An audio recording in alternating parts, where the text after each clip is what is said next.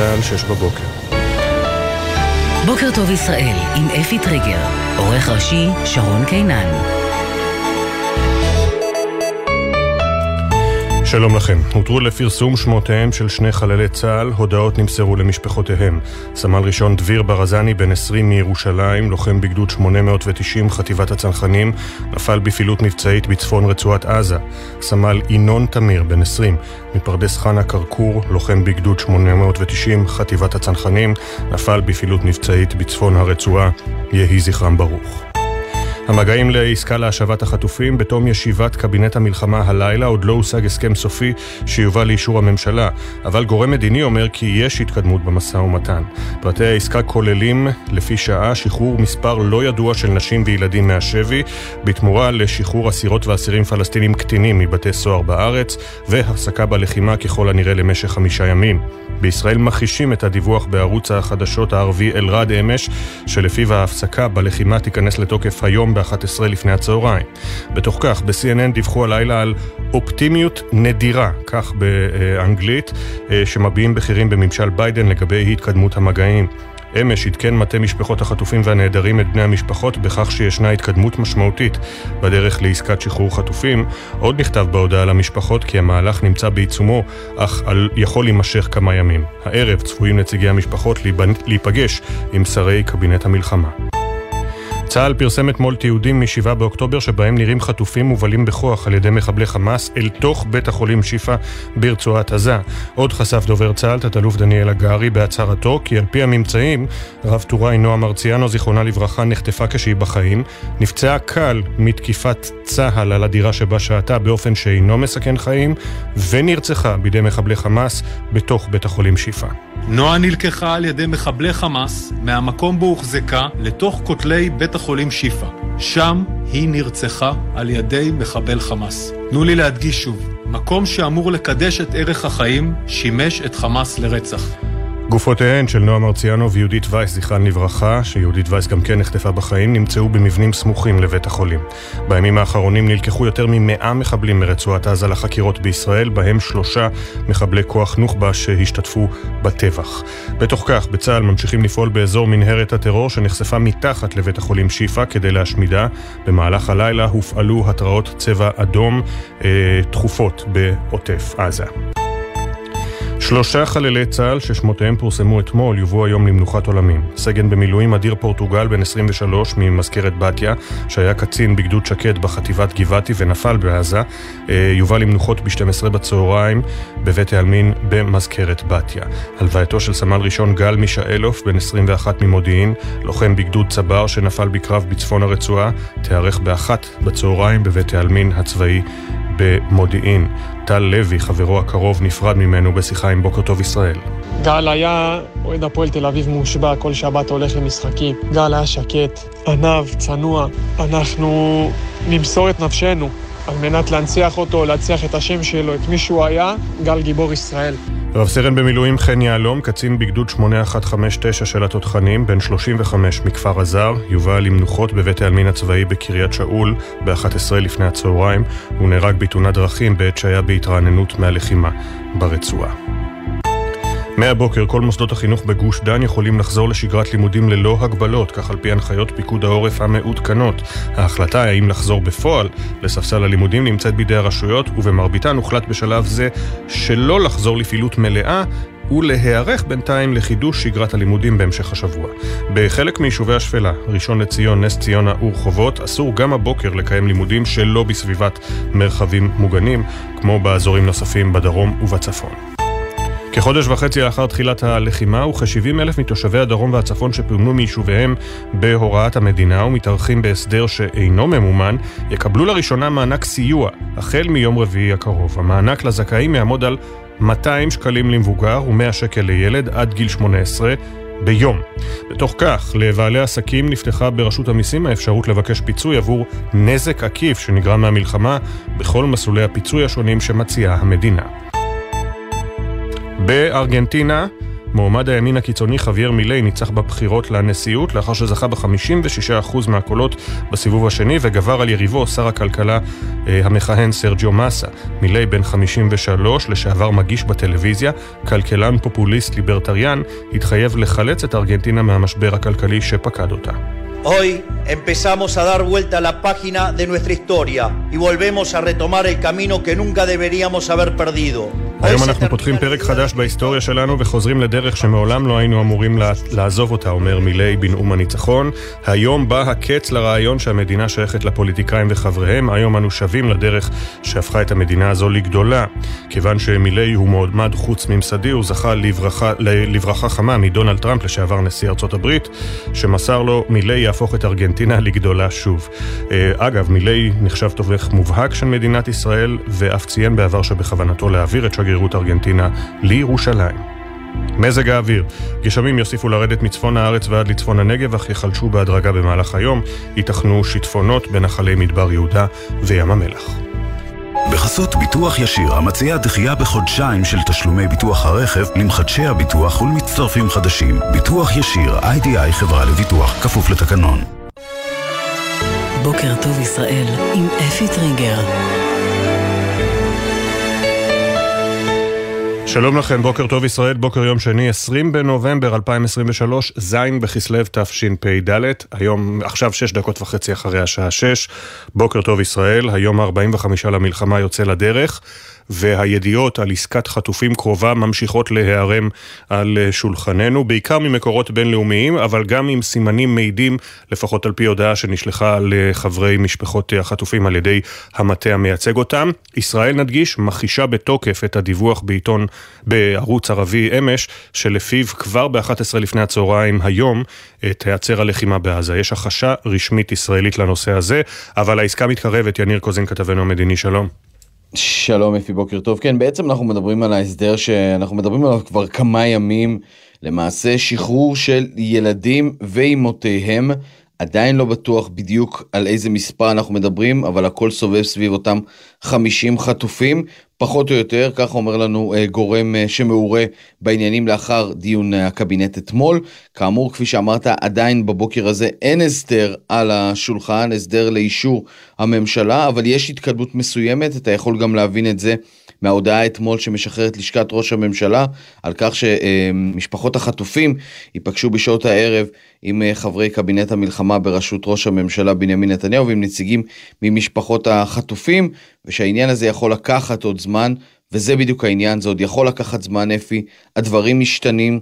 הצד השני מאוד תזזיתי, כמובן החמאס משנה את התנאים שלו ואת הכללים, ולכן בגלל זה אנחנו צריכים להיות מאוד זהירים כאשר אנחנו אומרים שיש אה, אה, התקדמות. זה נכון שיש התקדמות במשא ומתן וחמאס חזר לדבר אחרי שהקפיא את השיחות, אבל עדיין עוד מוקדם לומר שאנחנו קרובים במאת האחוזים אה, להסדר. אתמול היו דיווחים שונים על כך שהבוקר כבר תחל איזושהי הפסקת אש. בישראל מכחישים את זה, דובר על השעה 11 בבוקר, אנחנו נצטרך להמתין ולראות האם זה אכן כך הדבר, ואולי נוכל להבין באמת אם זה אם אנחנו הולכים לכיוון של הסדר. נזכיר גם שישיבת הממשלה צריכה להתכנס, ואם נבין שיש לו"ז לישיבת הממשלה, נוכל לדבר על התקדמות ממשית. תודה, יניר. אז כאמור, עדיין לא שמענו על כינוס ישיבת ממשלה, מה שאומר שעדיין אין עסקה אה, סגורה ותפורה. בכל מקרה, הלחימה ברצועת אה, עזה נמשכת, כך גם אה, בצפון, והבוקר שוב אנחנו מתבשרים את הבשורה המרה על נפילתם של שני חללים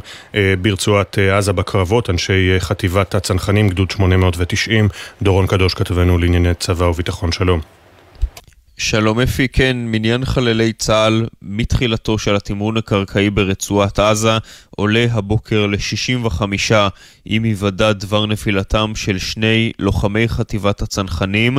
שמותיהם סמל ראשון דביר ברזני, בן 20 מירושלים, לוחם בגדוד 890, וחברו לגדוד, סמל ינון תמיר, בן 20 מפרדס חנה כרכור, גם הוא לוחם בגדוד 890 של חטיבת הצנחנים, שניהם נפלו במהלך פעילות מבצעית בצפון הרצועה. נגיד אפי שבמהלך הימים האחרונים צה"ל ממשיך בהתקדמות שלו, שהפעילות אה, מתמקדת גם בהתקדמות מזרחה וגם סביב בתי החולים שבהם צה"ל פועל, בעיקר בית החולים שיפא. אתמול דובר צה"ל הציג ממצאים חדשים שחושפים פעם נוספת כיצד בית החולים שיפא שימש כתשתית טרור של מחבלי חמאס, והפעם מדובר על הוכחות חותכות למדי על כך שבית החולים שימש להברחה ולהסתרה של שני חטופים לפחות. במקרה שפרסם דובר צה"ל אתמול, מדובר על חטופים אזרחים תאילנדי ונפאלי שהוברחו לתוך בית החולים בבוקר השבעה באוקטובר על ידי מחבלי חמאס חמושים. לא רק זה, אלא גם אה, רכבים צבאיים של צה"ל שנלקחו מהמחבלים מישראל והובאו לתוך מרחב בית החולים שיפא. הוכחה נוספת שהציג דובר צה"ל מתבססת על ממצאים מודיעיניים של צה"ל והשב"כ והיא מעידה על כך שהחיילת נועה מרציאנו, זיכרונה לברכה, שגופתה הובאה לישראל לפני מספר ימים, נרצחה על ידי מחבל חמאס בתוך בית החולים שיפא. צה"ל חשף אתמול פרטים נוספים על נסיבות מותה ואמר שאחרי שמרציאנו, זיכרונה לברכה, נחטפה לתוך דירה שסמוכה לבית החולים שיפא, שם היא נפגעה באורח קל בלבד כתוצאה מהפצצה ישראלית, ואחר כך נלקחה על ידי מחבל חמאס לתוך בית החולים, שם נרצחה. אלה הפרטים שגם כמובן נמסרו לבני משפחתה אתמול בבוקר. תודה דורון. אז אנחנו בשעה 6 ו-11 דקות עדיין בהמתנה דרוכה אה, לידיעות לגבי אה, עסקה לשחרור חטופים שמסתמנת כמתקרבת יותר, קרובה יותר מאשר אתמול, עדיין לא כונסה ישיבת ממשלה, זה הסימן המעיד, כפי שאמר כתבנו המדיני יניר קוזין. אם נשמע על כינוס ישיבת ממשלה מעכשיו לעכשיו, נדע שיש עסקה מסוכמת שממשלת ישראל צריכה לאשר אותה. לא מספיק אישור קבינט. אה, כל מליאת הממשלה צריכה לאשר את העסקה, כך בעסקאות אה, חילופי אה, אסירים, שחרור שבויים, שחרור חטופים במקרה הזה, שחרור גדול מאוד של חטופים על פי הדיווחים, כ-50 נשים וילדים אמורים להשתחרר משבי חמאס, אבל זה עדיין לא מסוכם סופית, עד כדי כך שאנחנו יודעים שבני משפחות החטופים, נציגי משפחות החטופים, אמורים להיפגש רק בשמונה הערב עם קבינט המלחמה. שמונה הערב עם קבינט המלחמה. וכאמור, הבוקר הותרו לפרסום שמותיהם של שני חללים נוספים שנפלו בקרבות ברצועה, אה, שניהם מגדוד 890 של הצנחנים, סמל ראשון דביר ברזני, בן 20 מירושלים, וסמל ינון תמיר, בן 20 מפרדס חנה, כרכור, יהי זכרם ברוך. עיתונים בישראל היום. בכל העיתונים אה, כמובן אה, מופיעים אה, תמונות דוממות, סטילס, כמו שקוראים לזה בלעז, של הסרטונים המפלילים שהציג אתמול דובר צה"ל, תת-אלוף דניאל הגרי, מתוך בית החולים שיפא, עם החותמת הזמן, שבעה באוקטובר, שמונה ומשהו בבוקר, תשע ומשהו בבוקר, חמישה לאחת עשרה בבוקר, התמונות שבהן רואים חטופים מגיעים אל בית החולים שיפא עם מחבלי חמאס. החטופים הם מנפאל ומתאילנד, אלה שראינו את הסרטונים שלהם. ושוב, לצערנו, כמדי יום בעיתונים הבוקר, תמונותיהם של החללים ששמותיהם הותרו לפרסום אתמול. עוד בישראל היום, גיבור עם גלימה, הדיקנים של אה, המכללה האקדמית אונו הפתיעו את רב פקד א' שנפצע בכפר עזה, העניקו לו את התואר במשפטים בבית החולים. וגם סיפורו של uh, בצלאל, הציל עשרות, נורא, אושפז, עזב את בית החולים ושב לשטח. Uh, סרן במילואים בצלאל הציל בשבת השחורה עשרות במסיבה ברעים, המשיך משם לכפר עזה. חטף כדור ואושפז, אך עזב את בית החולים וחזר לשטח. בצוק איתן איבד את חבריו רב סרן בניה שראל, סגן הדר גולדין וסמל ראשון ליאל גדעוני, זכרם לברכה. בעזה הוא פוגש לוחמים שהם בוגרים של המכינה הצבאית שהקים לנערים עם קשיים. הם גיבורים, הוא אומר, זה מרגש אותי בטירוף. ערן נבון מראיינת סרן במילואים בצלאל. גיבור ישראל. בידיעות אחרונות, התקדמות במגעים לעסקה 50 חטופים תמורת 140 אסירים, נחום ברנע קורא לזה מבחן החטופים. עסקת החטופים מציבה בפני הקבינט מבחן קשה, חייהם של 50 ישראלים מונחים על הכף, אסור שההכרעה תהיה נגועה באינטרס אישי או פוליטי. נתניהו חייב להבין שלתפקיד שהוא מתעקש למלא יש מחיר. מאז 7 באוקטובר אין ארוחות חינם. נחום ברנע, ושימו לב לדברים שיוסי יהושע כותב, דברים קשים, אם אתם חברי נציגי משפחות החטופים, אם אתם מכירים אנשים שנחטפו, העסקה במתכונתה הנוכחית, כותב יהושע, ומדגיש, זה נכתב בקושי רב, מהווה איום על היכולת לשנות את פני המציאות בעזה. צריך לשאול ברצינות אם לא עדיף ללחוץ את סינואר בח'אן יונס כדי לשחרר יותר חטופות וחטופים, כך יוסי יהושע, דעה שגם נשמעת וצריך להשמיע אותה כמובן, זו אחריותו של כלי תקשורת רציני ולא אה, אה, ערוץ אה, מקושקש ביוטיוב או ערוץ תעמולה. אה, הריאיון המצמרר עם הצנחן שחר פרידמן, זיכרונו לברכה, לידיעות אחרונות, רגע לפני שנכנס לעזה, ליאור בן עמי מביא את הדברים. אני רואה את העם עכשיו, ובשביל מדינה כזאת אני מוכן להילחם. אני מוכן למות בעד המדינה שלנו, כך אה, שחר פרידמן, זיכרונו לברכה, אמר לפני אה, פחות מחודש אה, כשליאור בן עמי וחבריו נסעו לעשות על האש ללוחמים בדרום, הם פגשו שם צנחן מגדוד 101 שסיפר להם על המראות מהטבח, על ריח המוות שלא מרפה ועל הגאווה שבהגנת הארץ. בסוף השבוע פרידמן, זיכרונו לברכה, נפל בקרבות בעזה והשאיר אחריו צוואה שנהיה ראויים לו ולחבריו שמסרו את נפשם. כך העמוד הראשי של ידיעות אחרונות, בין היתר. בהארץ, שבעה חיילים נהרגו בתוך יממה, בכירים בקטאר, בישראל ובארצות הברית מעריכים שגבר הסיכוי לעסקה. צה"ל פרסם תיעוד של חטופים בבית החולים שיפא ב-7 באוקטובר, אלה גם ארבע תמונות שמופיעות מתוך מצלמות האבטחה של שיפא. החות'ים השתלטו על אונייה בבעלות חלקית של ישראלי.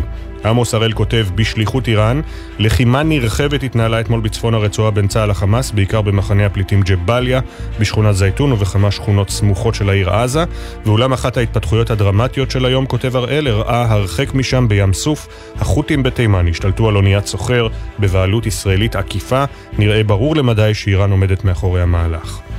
אה, מתחת לקיפול בהארץ, אישה שנמלטה לדרום עזה אומרת, המנוסה הייתה אחת החוויות הקשות במלחמה, אמירה האס מביאה את דבריה. אה, ואנחנו עם אה, מעריב, כאן כותרת הגג. בישראל מקווים העסקה מתקרבת, הולכים ומתרבים הדיווחים על התקדמות משמעותית במגעים לשחרור למעלה מ-50 חטופים בתמורה לחמישה ימי הפוגה. האקדח המעשן עם תמונת uh, מסדרון בית החולים שיפא וחטוף מובל בידי אנשי חמאס, uh, פניו בתוך uh, ככה חולצה כדי שהמחבלי uh, חמאס אפילו חושבים על כך שיהיה קשה לזהות את זהותו עם פניו מכוסות ובכל זאת אנשי צה"ל והמודיעין הצליחו לזהות שמדובר באזרח תאילנד ואזרח נפאל, שני החטופים שתמונותיהם שוחררו אתמול לפרסום. תמונת הקרב, כותב טלב רם בעמוד 4, מאחורי תמונה אחת שהפיץ אתמול דובר צה"ל לתקשורת מסתתר למעשה מסר שנועד להנהגת חמאס. בטקסט קצר ולא יוצא דופן, בוודאי כשמדובר במלחמה, נכתב הרמטכ"ל קיים בשבת הערכת מצב בפיקוד הדרום להמשך הלחימה הקרקעית. המסר כאמור לא בטקסט כמו בתמונה שנבחרה. ובמרכזה אישור תוכניות מפקד אוגדה 98, תת-אלוף דן גולדפוס, המצביע על רישומי הקרב מעל מפה מטושטשת. בחמאס מכירים היטב את מפקדי צה"ל הבכירים, לא פחות מאשר שבצה"ל מכירים את המח"טים של חמאס, והם יודעים בוודאות כי אוגדה 98 עדיין לא נכנסה באופן פעיל ללחימה ברצועת עזה. אומר לנו, אה, כותב לנו טל לברם שבעצם התמונה הזו של תת-אלוף גולדפוס, או גולדפוס, אני מקווה שמישהו ממכריו יכתוב לי איך אה, אומרים את שמו בצורה מדויקת, אה, מצביע על מפה, המפה כמובן מטושטשת, לעיני הרמטכ"ל חמור הסבר הלוי, תמונה שנועדה לאותת לחמאס, אנחנו מגיעים עוד מעבר לצפון הרצועה. בג'רוזלם פוסט, העיתון לדוברי השפה האנגלית, התמונה אה, הכואבת, אה, אני אפילו לא יודע איך לתאר את זה, אה, הניצולים והקורבנות של אה, פסטיבל המוזיקה ברעים של מסיבת אה, נובה, אה, הניצולים הגיעו אתמול למתחם מסודר אה, כדי לנסות לזהות, לזהות את החפצים שלהם. זו תמונה שצילם מרק ישראל סלם של ג'רוזלם פוסט. אנחנו רואים שתי נשים, אחת מוחה דמעה כנראה, אחת אה, מתעטפת ככה בשמיכה ובאבלה, ולצידן יש מחצלות, כריות, יש מדף שכתוב בכתב יד מכנסי בנות, כלומר דברים שניצלו מהטבח, מהאסון. כואב, באמת כואב הלב. זו התמונה הבולטת בשער של ג'רוזלם פוסט, זו התמונה שגם אני מקווה מאוד שהיהודים דוברי האנגלית שעוקבים אחרי העיתון הזה יפיצו לחבריהם ברחבי אה, העולם, לאלה שעדיין לא מבינים מה קורה איתם. ובחברה החרדית אנחנו עם מרכז העניינים, אה, העורך הראשי חיים אה, פסל שיגר לי את צילום השער. מידת הרחמים התגלגלי, זו הכותרת הראשית. מצפון ועד דרום, כוחות צה"ל נלחמו בימים האחרונים בכל הגזרות סביב מדינת ישראל. אמש נרשם מספר רב של שיגורים לעבר שטחה הצפוני של מדינת ישראל, אה, וגם יומן מצולם, יומן מלחמה מצולם ומורחב במהדורה הדיגיטלית של מרכז העניינים אה, וזה השבועון החרדי שאנחנו עוקבים אחריו כל שבוע ומזכירים לכם שמי שיסד אותו יצחק נחשוני היקר, זיכרונו לברכה, שהיה החייל החרדי הראשון אה, בצה"ל. אה, והנה עכשיו אני כבר יודע שאומרים תת-אלוף גולדפוס, זה השם של מפקד אוגדה 98 מהתמונה של דובר צה"ל, תת-אלוף גולדפוס, כך בהגייה הנכונה. אנחנו יודעים שהיו גם על אה, על אה, הבחירות בארגנטינה היו במהלך הלילה, עוד מעט נדבר עליהן וגם נעבור קצת על עיתוני אה, הכלכלה ושימו לב לזה, היום הוא היום הבינלאומי לשמירה על זכויות הילד. היום הילד הבינלאומי, אם אתם רוצים בקיצור, לא הייתי עוצר את נשימתי לחכות לארגוני ילדים בינלאומיים שיגנו את חטיפת הילדים ואת רצח הילדים לעזה. לא הייתי עוצר את נשימתי, אבל אנחנו נזכיר לכולם כל הזמן את מה שקרה שם.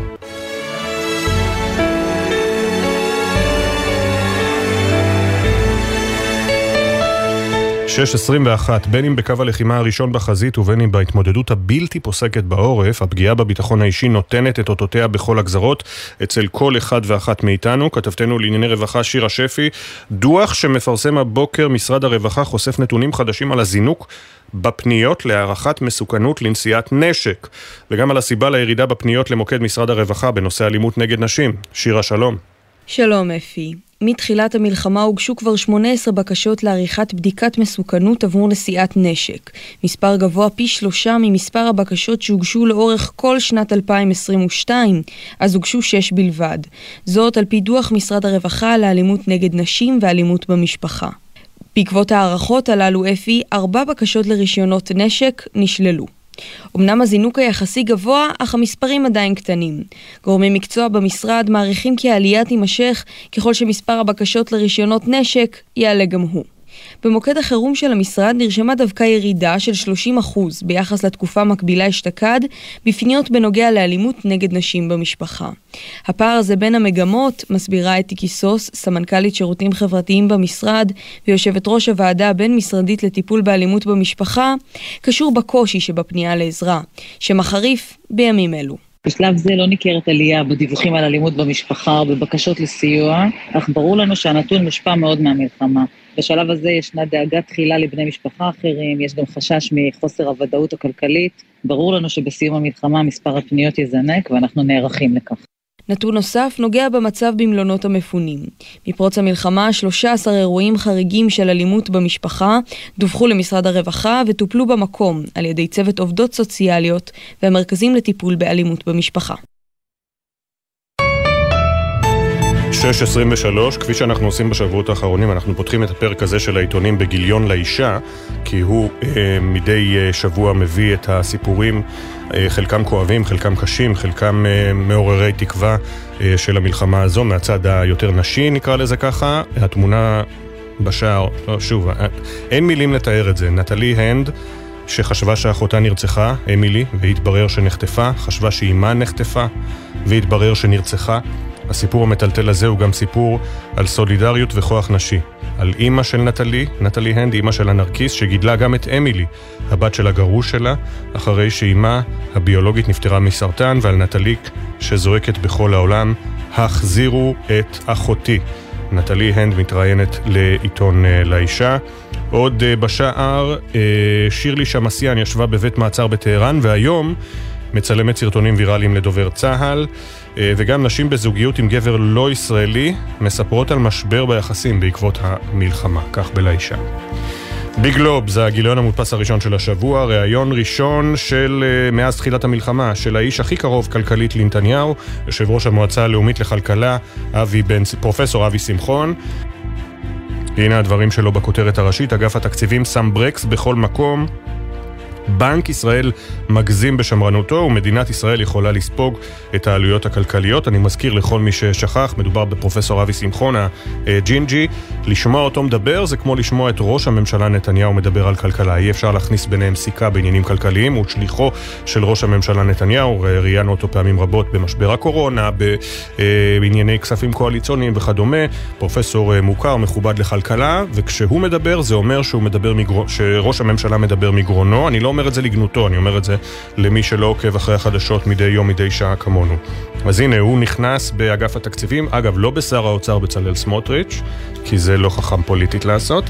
אגף התקציבים פוגע בפיתוח הכלכלי, הוא שם ברקסים בכל מקום, עם ישראל לא בחר אותו, דברים שכאילו נדמה שראש הממשלה עצמו אומר אותם, כך פרופסור אבי שמחון, הרעיון המלא איתו אה, בגלובס. Uh, הפיצוי לעסקים, המדריך של uh, הכתב עידן ארץ, תאריך הגשת הבקשות הגיע, האתר לא עלה בזמן, באוצר התחייבו שהמערכת המקוונת עבור הבקשות לפיצויים תיפתח בתחילת השבוע, בפועל 45 יום מתחילת הלחימה לא היה ניתן להגיש בקשות. בפינת הציטוט היומי אנחנו מסתכלים בשער האחורי של גלובס, הבוקר הציטוט של חנה ארנדט, האמת העצובה היא שרוב מעשי הרשע נעשים בידי אנשים שמעולם לא החליטו במודע להיות טובים או רעים. לא בטוח שכולנו מסכימים עם חנה ארנדט בימים האלה. בדה מרקר, בלי עובדים, בלי תקציב, משחק הפוקר המסוכן של שר האוצר, זו הכתבה שמקבלת את הקידום בשער מאת נתי טוקר ונתנאל גמס. צניחה של כ-20% בביקוש לעובדים, 96 אלף איש בחל"ת, מאות אלפי אזרחים מפונים ובמילואים. ואובדן תוצר של 9 מיליארד שקל בחודש מעידים, המשק מקרטע ונמצא בתפוקה חלקית. סמוטריץ' מאבד מנדטים בסקרים והמאמץ שלו לשרוד פוליטית עשוי לכלול החלטות מסוכנות לכלכלת ישראל, כמו הגדלת הגירעון במקום קיצוצים הכרחיים. הכתבה המלאה בעמודים 2 עד 4 ב"דה מרקר". עוד מסמל, מסמלי הימים הללו, אה, אנחנו מתקרבים לחג החנוכה, אם לא שמתם לב, אה, ובעמוד 10-11, יסמין גואטה והדר קנה מביאים את סיפור ענף האירועים. כל מופעי חנוכה השנה בוטלו, וגם ענף האירועים סובל מגל של ביטולים, כולם במילואים או באבל, וזה אומר עשרות אלפי אנשים, שאנחנו בדרך כלל לא מכירים אותם, מאחורי הקלעים, שפשוט אה, ללא פרנסה. רבים מהם אגב נסתמכים על המופעים האלה של חנוכה, פסטיגל ודומיהם, שבוע של עבודה מסביב לשעון, אבל גם של הכנסות גבוהות מאוד. השנה זה לא קורה כמובן בשל המלחמה, כך בדה מרקר. בכלכליסט, בעוד חודש תסתיים כהונת הנגיד, המשק בטלטלה אדירה, אבל המבוגר האחראי ממתין להכרעת נתניהו, כך אה, רועי ברגמן. הנגיד אמיר, הנגיד אמיר ירון הפגין מקצועיות ועצמאות שסייעו לישראל במשברים כלכליים מהקורונה ועד המלחמה. הוא יסיים את תפקידו בעוד חודש, אבל למרות ההכרה הבינלאומית בפועלו והצורך הדחוף ביציבות ובשיקום אמון המשקיעים, ראש הממשלה מחזיק את הארכת הכהונה כבת ערובה.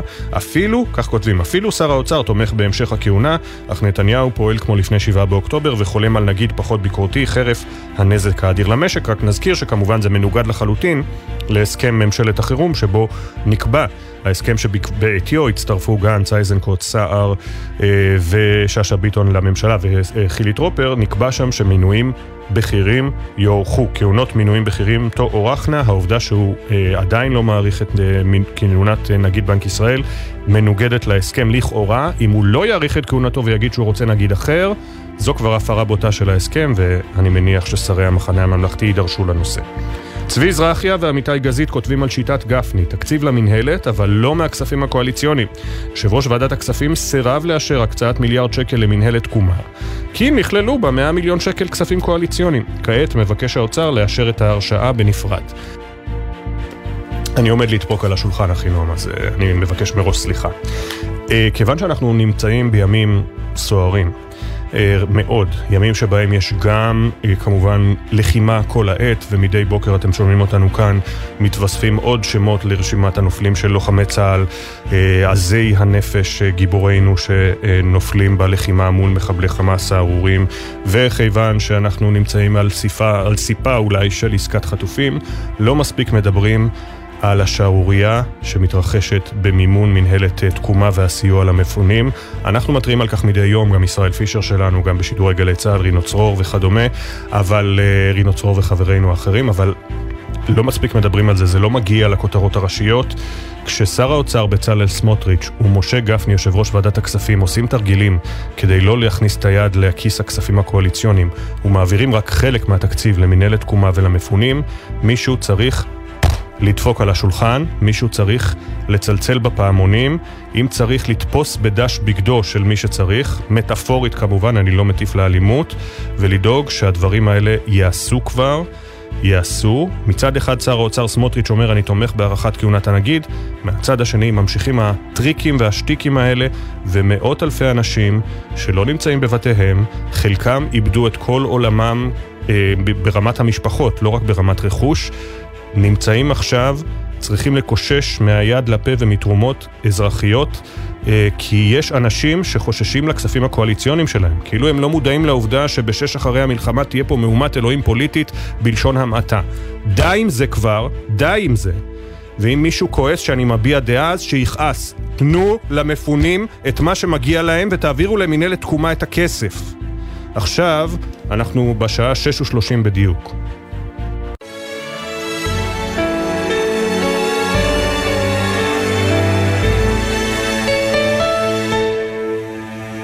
הכותרות הותרו לפרסום שמותיהם של שני לוחמי צנחנים מגדוד 890 שנפלו בפעילות מבצעית בצפון רצועת עזה. סמל ראשון דביר ברזני, בן 20, מירושלים, וסמל ינון תמיר, בן 20, מפרדס חנה כרכור. הודעה נמסרה למשפחותיהם, יהי זכרם ברוך. המגעים לעסקה להשבת חטופים. בתום ישיבת קבינט המלחמה הלילה עוד לא הושג הסכם סופי שיובא לאישור הממשלה, אך גורם מדיני אומר כי נרשמה התקדמות במשא ומתן. פרטי העסקה כוללים לפי שעה שחרור מספר לא ידוע של נשים וילדים מהשבי, בתמורה לשחרור אסירות ואסירים פלסטינים קטינים מבתי סוהר בארץ, והפסקה בלחימה, ככל הנראה בת חמישה ימים. בישראל מכחישים את הדיווח בערוץ החדשות הערבי אל-רד, שלפיו ההפסקה נכנסת לתוקף כבר ב-11 היום. היום, הפסקת הלחימה, וב-CNN דיווחו הלילה על אופטימיות נדירה בקרב בכירים בממשל ביידן לגבי התקדמות המגעים. אמש עדכן מטה משפחות החטופים והנעדרים את בני המשפחות בכך שישנה התקדמות משמעותית בדרך לעסקה לשחרור חטופים. הערב צפויים נציגי המשפחות להיפגש עם קבינט המלחמה, ונדגיש בכל מקרה, אישור עסקת חטופים חייבת להיעשות במליאת הממשלה, לא מספיק אישור של הקבינט. בארגנטינה, מועמד הימין הקיצוני חווייר מילי, פופוליסט ליברטריאן שמעולם לא נשא בתפקיד רשמי והיה בעברו מגיש טלוויזיה, הוא הנשיא הבא, לאחר שזכה ב-56% מקולות הבוחרים בסיבוב השני וגבר על יריבו, שר הכלכלה היוצא, סרחיו מסה. מילי, בן 53, מתחייב לחלץ את ארגנטינה מהמשבר הכלכלי שפקד אותה. Hoy empezamos a dar vuelta a la página de nuestra historia y volvemos a retomar el camino que nunca deberíamos haber perdido. היום אנחנו פותחים פרק חדש בהיסטוריה שלנו וחוזרים לדרך שמעולם לא היינו אמורים לאבד, אומר מילי, הנשיא החדש של ארגנטינה. היום בא הקץ לרעיון שהמדינה שייכת לפוליטיקאים וחבריהם. היום אנחנו חוזרים לדרך שהפכה את המדינה הזו לגדולה. הנשיא לשעבר של ארה"ב, דונלד טראמפ, שמילי הושווה אה, אליו לאורך הקמפיין, בירך את הנשיא הנבחר של ארגנטינה ואמר, מילי יהפוך את ארגנטינה לגדולה שוב. הוא אה, נחשב תומך מובהק אגב של מדינת ישראל ואף ציין בעבר שבכוונתו להעביר את שגרירות ארגנטינה לירושלים. לפי שעה אין עדכוני תנועה מאולפן גלגלצ, אבל שימו לב, הגשם המשיך במהלך הלילה, הוא ממשיך גם הבוקר, הכבישים כמובן רטובים וחלקים, אז אנא סעו בזהירות ואל תתעסקו בטלפון הנייד. אה, ומזג האוויר, אכן גשמים יוסיפו לרדת מצפון הארץ עד לצפון הנגב, אך יחלשו בהדרגה במהלך היום, עדיין יש סיכוי לשיטפונות בנחלי מדבר יהודה וים המלח. 633. ההמתנה להסדר לשחרור החטופים מורטת עצבים והדיווחים לא מניחים את הדעת, בעיקר למשפחות שנאבקות יום-יום, שעה-שעה על חזרתם. עוד לא נחתם הסכם סופי שיובא לאישור הממשלה. הערב, רק הערב בשמונה, נציגי uh, המשפחות ייפגשו עם קבינט המלחמה, uh, והיום אמרנו כבר, הוא יום הילד הבינלאומי, אז חלקם גם יפגינו מול משרדי uh, יוניסף, ארגון האו"ם שפועל למען הילד, אבל איכשהו שוכח את הילדים שנטבחו כאן ואת הילדים שנחטפו לעזה. מצטרף אלינו משה לוטם, הוא האבא של אה, הגר ברודאץ', שחטופה בעזה עם שלושת ילדיה, עופרי, יובל ואוריה. שלום, משה. שלום, בוקר טוב. בוקר טוב. אה, אני מניח שככה הנפש סוערת ביממה האחרונה עוד יותר מאשר אה, מה שעובר עליכם מאז 7 באוקטובר בעקבות הדיווחים על עסקה קרובה. הנפש שלנו סוערת גם כך, זה לא... זה רק אני אתקן עוד משהו, הבת שלי נחטפה עם ילדה נוספת של השכנים, אביגיל עידן, ש... שהוריה נרצחו באותו כן. אירוע. כן. והיא נחטפה יחד עם בתך הגר ושלושת ילדיה. יחד עם הבת שלי, כן. היא הייתה איתה בממ"ד משלב מסוים והיא נחטפה גם. מה עובר עליכם אה, מאז שהחלו הדיווחים על עסקה מאוד קרובה, על דיון דחוף אתמול של קבינט המלחמה שכונס? תראה, אני מניח שכל אחד ייתן לך תשובה אחרת. אני לא, אני לא נשאר אה, מהעניין הזה יותר מאשר אה, כל דבר אחר. אני... זה כבר 44 יום שהמשפחה שלי נחטפה בדרך פשוט שאי אפשר לתאר אותה. את זה כבר כולם יודעים, הרי כל הסיפורים נחשפו. אני לא יודע מה הנכדים שלי עברו ברגע החטיפה ו- ו- ועל כמה גופות הם דרכו עד שהם הגיעו לרכב שלהם שלקח אותם uh, לעזה. אני לא יודע מה הם עוברים שם, וכעבור שבועיים גם התחילה מערכה צבאית, ממש מלחמה, מעל הראש שלהם. ו- ובשלב השלישי, אחר כך יש עוד כל מיני המצאות של... Uh, של אה, כל מיני אה, עסקאות וכאלה דברים, ואנחנו ממש מפחדים מחילוץ. אה, אין סוף לדאגה. אני לא כל כך עוקב אחרי כל החדשות האלה לגבי עסקת חטופים, כי כמו שנראה לי שאם אזכה והנכדים שלי יהיו בין הראשונים להשתחרר, יישארו עוד המון אנשים אומללים בארץ הזאת עם, עם ציפייה. משהו לא מתנהל כמו שצריך. מה זה אומר משהו לא מתנהל כמו שצריך? עצם העובדה שזה נמשך כבר uh, כל כך הרבה זמן. עצם העובדה ששוב המדינה שלנו נגררת אחרי הגחמות של החמאס ולא נוטלת את היוזמה בידיים שלה. Uh, זהו, מה עוד? ואתה אומר שאתה מבין שגם אם אה, ישוחררו יקיריך והילדים ועוד אה, עשרות נשים וילדים, עדיין יישארו כנראה חטופים אחרים בידי אה, חמאס, יותר מ-150 לפי הספירה שלנו, יותר אפילו מ-180. אתה יכול להבין את בני משפחות למשל שאומרים או לשחרר את כולם ביחד או כלום? תראה, זאת הייתה הגישה החד משמעית שלי לפני שהתחילו הקרבות, לפני שהתחילו הקרבות.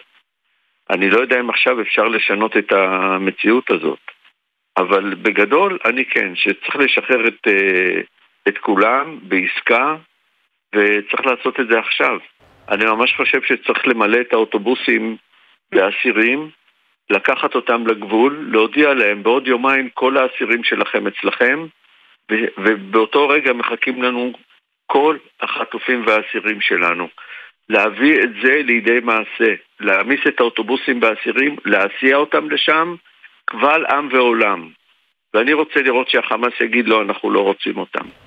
אז זהו, אבל יגידו לך, אני חלילה לא מתווכח איתך, כן, משה, אבל יגידו לך, אתה מכיל כללים של אה, אה, רציונליזם ושל היגיון על ארגון טרור רצחני שבראשו עומד פסיכופת יחיא סינואר, ולא מעניין אותו לא גורל תושבי עזה שהם מתים באלפיהם, ולא, אה, וכנראה גם לא האסירים אה, שהפלסטינים כבר לא מעניינים אותו, אלא רק שרידותו האישית, ואולי ניסיון להציל חלק מהכוח של חמאס. כלומר, אה, אני מניח שגם בשיחות עם השרים, והפגישה הערב עם אה, קבינט המלחמה, יגידו לך לכם שמאחורי הקלעים זה הכי טוב שאפשר לעשות, אני מניח. אה, טוב, יכול להיות שבאמת היום זה הכי טוב שאפשר לעשות, אבל לפני שהתחילה המלחמה, יכול להיות שהיה רעיון אחר אה, קצת יותר טוב, שמדינת ישראל היא זו שיוזמת אותו והמושכות בידיים שלה.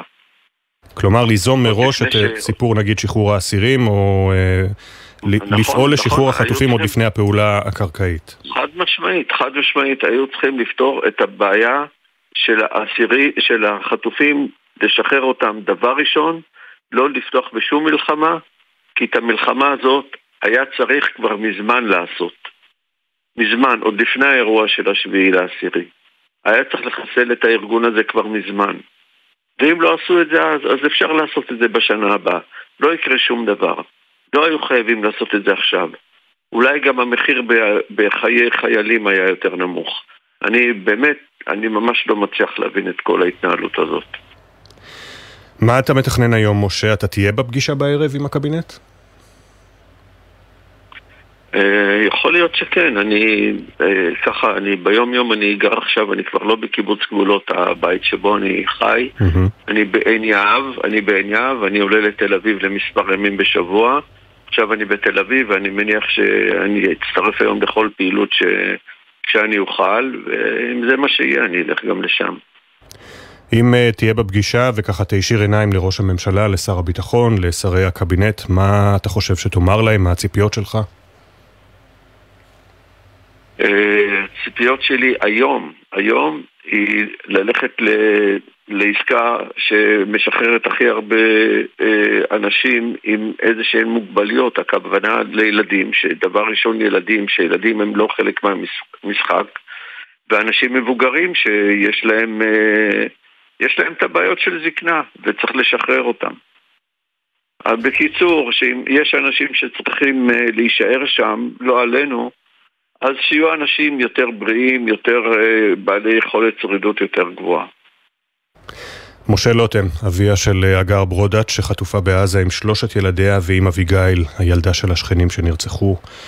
אה, אנחנו בכל זאת מקווים כמובן שכמה שיותר תפילות ותקוות תתגשמנה, ואני רוצה להודות לך שאתה מדבר איתנו בימים הקשים האלה. תודה, משה. לכם מגיעה תודה גדולה. תודה רבה, תודה. כל טוב. כל טוב. אני אדבר רק בשם עצמי, אנחנו עושים את מה שאנחנו יכולים, התודה הגדולה היא כמובן ללוחמים ולכם בני המשפחות ששורדים את התופת הזו, אה, התופת האנושית הזו. אה, אבל אני מודה לך כמובן גם על הדברים. 641 אה, גם מזג האוויר הסוער לא עצר את שיירות הדגלים המלוות את אה, המשפחות השכולות בדרכן להיפרד מיקיריהן. רק המטריות נוספו אליהם. בתי העלמין התמלאו בהמונים שהגיעו לחלוק כבוד לחללי צה"ל שנפלו בסוף השבוע ברצועת עזה, וליום אחד גם השמיים בכו איתם. כתבינו אדם פראג', הוד בראל, שי ישראל ותמר שונמי עם הסיפורים. מתוך עזה כתבת לנו צבא, כתבת בה. תדעו לכם שגם אם אני נפלתי בקרב והכל נראה שחור, אני יושב למעלה ומחייך, כי אני בחרתי בזה. את החיוך הנצחי של סמל ראשון שחר פרידמן, בן 21 מירושלים, לוחם בגדוד 101 בצנחנים, שום דבר לא יכל למחוק. בסוף השבוע הוא נפל בקרבות ברצועת עזה, ואתמול הובא למנוחות בהר הרצל, האב דורון ספד לבן שערב שמחת תורה כבר חגג את השחרור המתקרב, אבל כשנקרא לדגל, לא חשב פעמיים. וכל פעם היינו שומעים משכן או ממישהו אחר על איזה מצווה או צדקה או עזרה שעזרת לאחרים מכל הלב. ביום חמישי, ערב שמחת תורה, יצאת לחופשת שחרור. ואחרי שג'מאל ביקש ממך לתת עוד כמה ימים, אמרת לי, אבא, אם הוא מבקש, ברור שעלינו. באותה התקלות נפל רב סרן ג'מאל עבאס, בן 23 מפקיעין, מפקד פלוגה בגדוד 101 בצנחנים.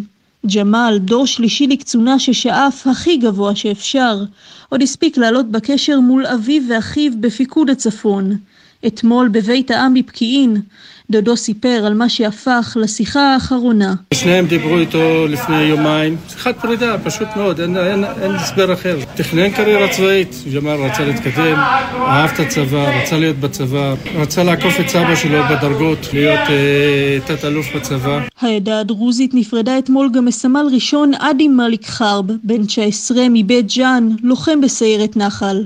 עדי הותיר חותם בכל מקום אליו הגיע, בנוער העובד והלומד, וגם בכפר הירוק, שם התחנך כנער.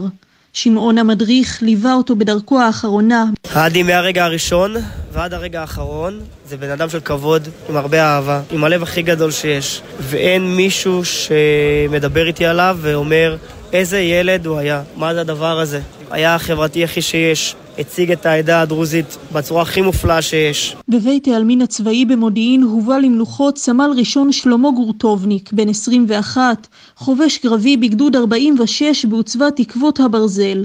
ובאלפי מנשה, גם הגשם השוטף לא מנע מההמונים לחלוק כבוד אחרון לסרן עדן פרוביזור, בן 21, מפקד מחלקה בגדוד 52 בעוצבת תקוות הברזל.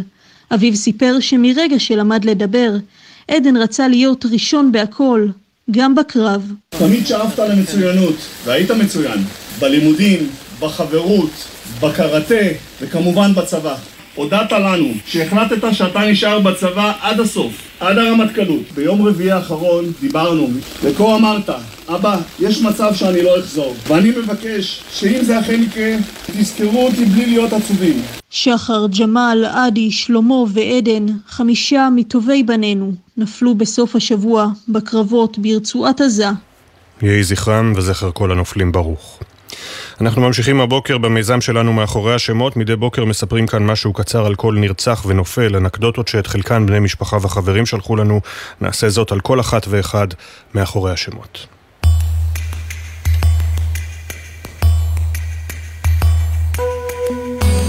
רב סמל מתקדם חגי אבני, בן 50 מבארי, היה חבר כיתת הכוננות בקיבוץ. התחפושות של חגי היו גונבות את ההצגה בכל פורים. איש לא התפלא אם חגי היה מצטט בחן את ביאליק, ואת ספר הילדים איה פלוטו באותו המשפט. שני בן עמי, בת 27 מחולון, נרצחה במסיבה ברעים. שני ואחיותיה היו מחוברות בקבוצת הוואטסאפ "אחיות או לא להיות". כולם יזכרו את כל הפעמונים שלה, וכיצד הופיע ברחבי העיר במסגרת להקת פופיק, ולימים גם הייתה לי מעצבת ותופרת עוד קוטור. שני הייתה מוכנה בכל רגע לצאת לטיול בארץ ובעולם. רב סמל איתי יהודה באוסי, בן 22 מקבוצת יבנה, היה לוחם קומנדו ביחידת דובדבן. עוד מילדותו הפגין שילוב בין קשיחות לרוך. כשעלה לכיתה א', היה יוצא לבית הספר בפרצוף רציני ודרוך, וחוזר הביתה למוצץ שממתין מאחורי הכרית. גם בצבא איתי חזר מאימונים מפרכים, הישר לליטוף הכלבים והחתולים בבית, ונרדם כשהם מאורסלים בידיו החסונות. מזל בחר, בת 63, נרצחה בביתה בקיבוץ בארי. מה זי אהבה בפשטות? דברים יפים. תמוד, תמיד היו לה את העצות הכי טובות לעיצוב, והיא טיפחה את הגינה שלה בכישרון רב עד כדי כך שאצלה הרקפות פרחו גם בקיץ.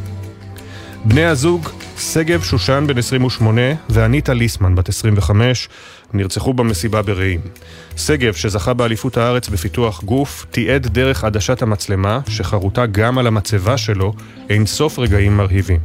אניטה, סטודנטית למינהל עסקים, בלטה בכל חדר שאליו נכנסה עם עיניה הכחולות. סרן עומר וולף, בן 22 מגבעת חיים מאוחד, היה סמ"פ בגדוד 51 בגולני. עומר היה אוהד מושבע של ריאל מדריד, ידע כל פרט על הקבוצה ולא החמיץ אף משחק, כשאפילו בצבא צפה במשחקים באמצעות הטלפון. סילביה אוחיון, בת 59, נרצחה בביתה בקיבוץ בארי. סילביה גרה בבארי יותר מ-40 שנה ולקחה שנת חופש אחת בלבד. היא לא הספיקה להשלים את הקורס להוראת היוגה, הספורט שכל כך אהבה. רב נגד סיון ינין, בן 49 מערד, נפל בקרבות בדרום. סיון ציפה ללידת נכדו הבכור, וכבר תכנן לקנות לו עגלה. הוא היה מעריץ מושבע של מלחמת הכוכבים. שושנה ברוש, שושי, נרצחה בקיבוץ נחל עוז. שושי הקפידה על שכנות טובה והייתה עוגן לחברי הקיבוץ, תמיד עם הגינה הפורחת, החיוך, הלב הרחב והקצב המיוחד שבו חיה את חייה. סמל ראשון עמרי ניב פיירשטיין, בן 20 מגבעתיים. היה לוחם חילוץ והצלה בבאח העורף. עמרי היה דעתן מגיל צעיר ועשה הכל רק בדרך שלו. אפילו את השרטוט לחדר הילדים של עצמו. אהבתו הגדולה ביותר הייתה הכדורסל. אבלום מילס, בן 80, נרצח בביתו בקיבוץ בארי. אבלום היה עיוור צבעים, וכך הבטיע את העולם בשילובים יוצאי דופן. הבית היה צהוב כחול, והשרוואלים והכובעים שלו היו לעיתים מעוררי תהיות. הוא התאפיין גם בחוש טעם ייחודי והוסיף פלפל חריף לכל ארוחה. את הקפה שתה תמיד עם הל ומעולם לא המתיק, כי מצרי טוב לא מוסיף סוכר לקפה. רב סמל מתקדם במילואים אילן פיורנטינו, בן 38 מנחל עוז, היה רב שץ הקיבוץ ונפל כגיבור. אילן היה תמיד הראשון להציע עזרה, חברת משפחה נזכרת בפעם שהובילה ספה ממש גדולה במורד המדרגות, והוא נחלץ לעזרתה. בכל התערבות טען שניצח, לא משנה מה התוצאה. דור אביטן מאילת נרצח במסיבה ברעים, שם אה, ניהל דוכן תכשיטים. דור, שאהב לנגן ולשיר, תמיד חיפש איזה הר שאפשר לפתוח בו פקל קפה לצלילי גיטרה. סמל ראשון בר רוזנשטיין, בן 20 מראשון לציון, היה לוחם בגדוד 51 בגולני. בר היה ילד עם חוכמה בלתי נגמרת, כזה שתמיד היה צודק בכל דיון. חברו הטוב נזכר איך היו מתווכחים מי טוב יותר, מסי או רונלדו, ועד כמה אהב בר את ליגת ה-NBA. רוני לוי נרצח בקיבוץ בארי. מדי יום הולדת נהג רוני לצאת למסלול רכיבה שאורכו גילו יחדש בקילומטרים. כלומר, רק לפני חודשיים גמה לא פחות מ-80 קילומטרים. סרן אילי עדני, בן 21 מתל מונד, היה מפקד מחלקה ביחידת מגלן. חבריו נזכרים איך אילי הבלתי מתפשר היה מתעצבן על השופטים במשחקי כדורעף, מסרב להשלים עם כך שמבנה שבנה בתחרות לא זכה בפרס הראשון, או כשהפועל תל אביב שוב הפסידה. מאיר מלכה נרצח בביתו בשדרות. כקבלן בנה ושיפץ בחינם לכל מי שנזקק. מאיר לא ידע היטב קרוא וכתוב, אבל דיבר לא פחות מחמש שפות. בתו אורטל מספרת בשיחה איתנו שבאחרונה הוא עבר לשדרות וכבר הספיק להפוך למאיר על הקלנועית, שתמיד היה נותן לכלבה קיקה לשתות מים לפניו. סרן עמיתי צבי גרנות, בן 24 מתל אביב, היה מפקד צוות בגדוד 75 שבעוצבת סער מגולן. עמיתי, עם פני מלאך וטלטלי זהב, הפיץ אור לכל מקום שאליו הגיע. הוא פעל לשילובם בחברה של ילדים ובוגרים, הסובלים ממחלות ונכויות קשות בעמותת קו לחיים. הפנים, השמות. הסיפורים המלאים יעלו בהמשך לעמוד האינסטגרם והפייסבוק של גלי צה"ל, ונזכיר שבני משפחה וחברים מוזמנים לשלוח לנו סיפורים ותמונות, לכתוב את המייל זיכרון שטרודל glz.co.il, זיכרון עם K. תודה לאנה פינס, תמר שונמי ואילי זילברברג שהביאו את הסיפורים לשידור.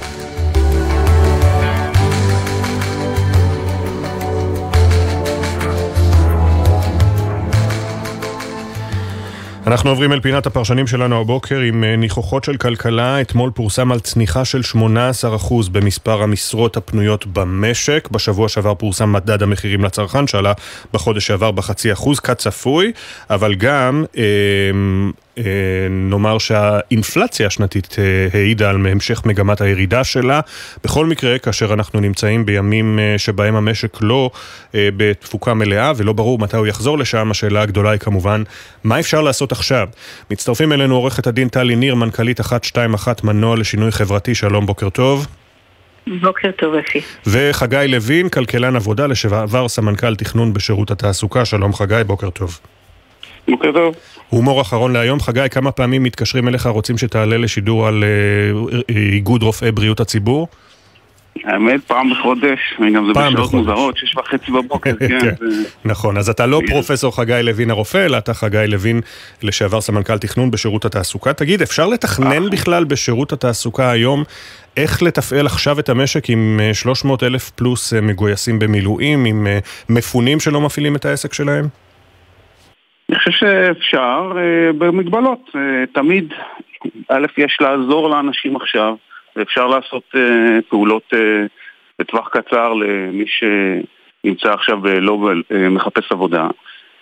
ואפשר, זה באמת לא רק שירות תעסוקה, זה ממשלה, לתת איזה שהם כלים או, או, דבר, או, או תחזיות או כלי סיוע שנותנים משהו קצת יותר ארוך טווח, בעיקר לעסקים שיוכלו לתכנן קדימה. אנחנו נמצאים כולנו באי ודאות, אה, מה, מה יקרה וכמה זמן אה, תיקח המערכה הזו, אבל, אבל כלים ממשלתיים אפשר כבר לתת קדימה. זה מאוד עוזר לאנשים לתכנן, זה לא יפתור את הבעיה, אבל זה יעזור. עורכת הדין טלי ניר, מה לדעתך מקבלי ההחלטות לא מבינים לגבי המשבר עכשיו בשוק התעסוקה? תראה, אני מניחה שכולם מבינים כשיש כבר יותר מ-130 אלף מובטלים חדשים וחלקם לחל"ת או מובטלים אה, שאנחנו בבעיה. זאת אומרת שיש הרבה מאוד אנשים שיושבים בבית ויש לזה מחירים מאוד כבדים, גם כלכליים וכמובן גם נפשיים וחברתיים ואני חושבת שהם לא מבינים שהם יכולים לעזור להם, הם יכולים לסייע להרבה מאוד ארגונים לחזור לעבודה. ולחזור אולי בצורה חלקית ואולי לאט לאט ויש כלים, זאת אומרת אנחנו אה, התארגנות של 50 אה, ארגונים חברתיים ועסקיים שהצענו לממשלה אה, לקבל החלטה על המנגנון שמחזיר עובדים מחל"ת בהתאם להיקף הפעילות שאפשרי לעסק. כי ברור שהרבה מאוד חברות וגם ארגונים חברתיים לא יכולים לעבוד היום כמו שהם עבדו קודם לכן, זה בכל ענפי המשק. דרך אגב, גם מסחר, גם שירותים, גם תעשייה, גם כמובן בילוי, פנאי, כל מה שקשור בחינוך, והרבה מאוד אה, אה, ענפים שזה יצטמצם גם כמובן בצפון ובדרום. אבל גם במרכז הארץ בגלל כל מיני מגבלות של פיקוד העורף, או, או פשוט כי המנהלים נמצאים, ב, או אנשים חיוניים בתוך הארגון נמצאים בחזית. אבל חלקם יכולים אולי לחזור בהיקף משרה מצומצם או בהיקף פעילות מצומצם.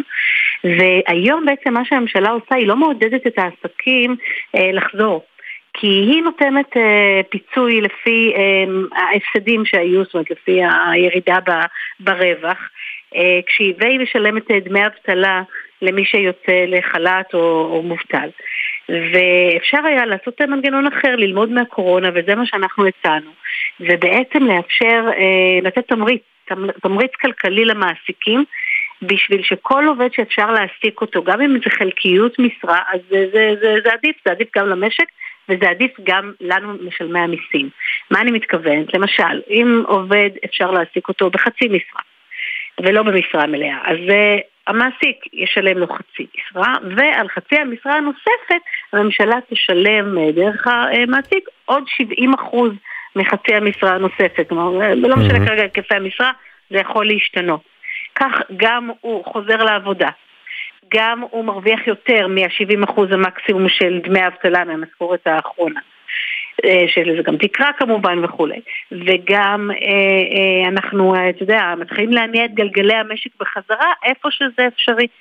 אני מדבר כמובן על ההשלכות אה, הרגשיות שיש לזה על הבן אדם, על יחסי עובד מעביד, על הזכויות הסוציאליות, זאת אומרת יש לזה המון המון טוב, ואנחנו עדיין לא שם אפילו מבחינת הפתיחות אה, להקשיב ולעשות משהו שהוא קצת אחר. אה, חגי, כשבאמת צריך להביא בחשבון את כל השיקולים הללו שמונה עורכת הדין טלי ניר, חגי לוין, וקח אותנו באמת אל הדיונים, אני מניח, בשירות התעסוקה, הם הרי לא מחכים עכשיו לישיבות ממשלה ולהחלטות, הם צריכים לתפעל את העניינים בשטח. מה הכי דחוף? אגיד אה, שתי, שתי אמירות גם אה, מה עולה קצת מהנתונים שהתפרסמו. אה, אחד הכי דחוף זה באמת לטפל באנשים ולתת להם, מי שפונה, לקבל חל"ת או דמי אבטלה, לקבל מהר מענה זריז ולא להמתין, ב- להיתכן בגלגלי הבירוקרטיה, נגיד ככה, זה הדבר הכי דחוף בטווח זמן קצר. צריך להבין שתעסוקה זה דבר שלוקח זמן, בסדר? לחפש עבודה, למצוא עבודה או להכשיר את עצמך לשינוי מקום עבודה, זה דבר שלוקח זמן. צריך לתת אה, מה שנקרא פלסטר מיידי, שזה אותם דמי אבטלה, ולהתחיל להניע תהליכים של הכשרה ושל חיפוש עבודה. ופה הדבר הקצת יותר אה, או, אה, מעניין, או שכדאי להסתכל עליו, כשמסתכלים על הנתונים שפורסמו, אז רואים שמצד אחד יש נפילה גדולה במשרות שברור שהן קשורות למלחמה, בכל מה שעולם, נקרא לזה, מוזגים, מלצרים וטבחים, כל מה שקשור למסעדות, ואגב, מנגד יש... אה, עלייה במשרות של אה, בנייה, כל העובדים הזרים שהלכו, אבל גם רואים ירידה גדולה בעולמות של הייטק, מה שנקרא מפתחי תוכנה, מהנדסים וכן הלאה. שזה יכול להצביע אולי על משהו קצת יותר ארוך טווח, על כך שה... אה, שהתעשייה הזאת ייקח לה קצת יותר זמן להתאושש, אנחנו כולנו מקווים שנתאושש מהר, אבל שאולי יש משהו קצת יותר ארוך טווח. ולדברים כאלה כבר אפשר להתחיל להיערך, להיערך בהכשרות מקצועיות, להיערך בכלי סיוע לגיוס בתעשיות האלה, להיערך לעזור לתעשיות האלה בכלים אחרים, באותם עסקים. זה דברים שכבר אפשר להתחיל להיערך, וכמו שאמרתי, לפרסם, ככל שמוקדם יותר משיקים כלי סיוע, ככה הסיכוי שלהם להצליח גדול יותר. אה, עורכת הדין אה, טלי ניר, כאשר אה, את מציעה את ההצעה שפירטת כאן שלכם במקום דמי אבטלה, יש קשב בדרג המבצע, המנהל אליכם? בשלב זה לצערי לא, העלינו את זה גם בוועדת כספים בכנסת וגם כמובן במשרד האוצר. אה, אני חושבת שהמשרדים החברתיים, כמובן משרד הכלכלה וגם משרד אה, העבודה אה, בעד, מאוד מאוד בעד, גם השולחנות הבין מגזריים, אבל אנחנו צריכים את ההתגייסות בסוף של משרד האוצר, ראש הממשלה, הם בסופו של דבר, זו החלטה שצריכה להיות החלטה ממשלתית, כי היא דורשת גם שינוי חקיקה. ולכן צריך כאן את הקשב, וזה הרבה יותר מורכב. אני מסכימה מאוד עם חגי בנושא של להתחיל להכין גם את, ה, את העתיד, ואנחנו רואים שהיום, לצערי, מתחילת השנה, אין בכלל הכשרות מקצועיות. וזה דבר שיכול לעזור להרבה אנשים שיושבים בבית. אוקיי, okay, אני מאוד מודה לשניכם, אה, ואני מניח שככל שמתארכת המלחמה עוד נידרש לסיועכם ולעזרתכם בהמשך להבין את הסוגיות הרבות. תודה רבה עורכת הדין טלי ניר, מנכ"לית 121, מנוע לשינוי חברתי, וחגי לוין, כלכלן אה, עבודה, לשעבר סמנכ"ל תכנון בשירות התעסוקה. אה, אנחנו יוצאים להפסקה של פחות מחצי דקה, ואחרי השעה השנייה של בוקר טוב ישראל נדגיש שוב בפתח הדברים, ישראל מכחישה את הדיווחים בכלי תקשורת ערבי שכבר היום ב-11 לפני הצהריים תהיה הפסקת לחימה כחלק מעסקת החטופים. יש הכחשה ברורה לעניין הזה, אבל אין ספק שיש התקדמות בעסקה, ואנחנו נשמע על כך גם מחבר הקבינט השר אבי דיכטר וגם מקרוב משפחה אה, של חטופים אה, לקראת הפגישה הערב עם הקבינט. בוקר טוב ישראל, מיד חוזרים.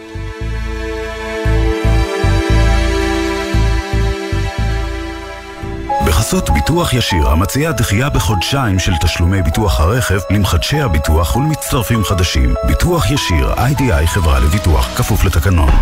אתם מאזינים לגלי צה"ל. רוכבי אופנוע, יש גורמים רבים לתאונות אופנוע, אבל בסופו של דבר, החיים שנתונים בסכנה הם שלנו, הרוכבים. אז מה עושים? לוקחים אחריות, עוברים לרכיבה מודעת. למידע נוסף, חפשו אסק רלב"ד. עכשיו בגלי צה"ל, אפי טריגר, עם בוקר טוב ישראל.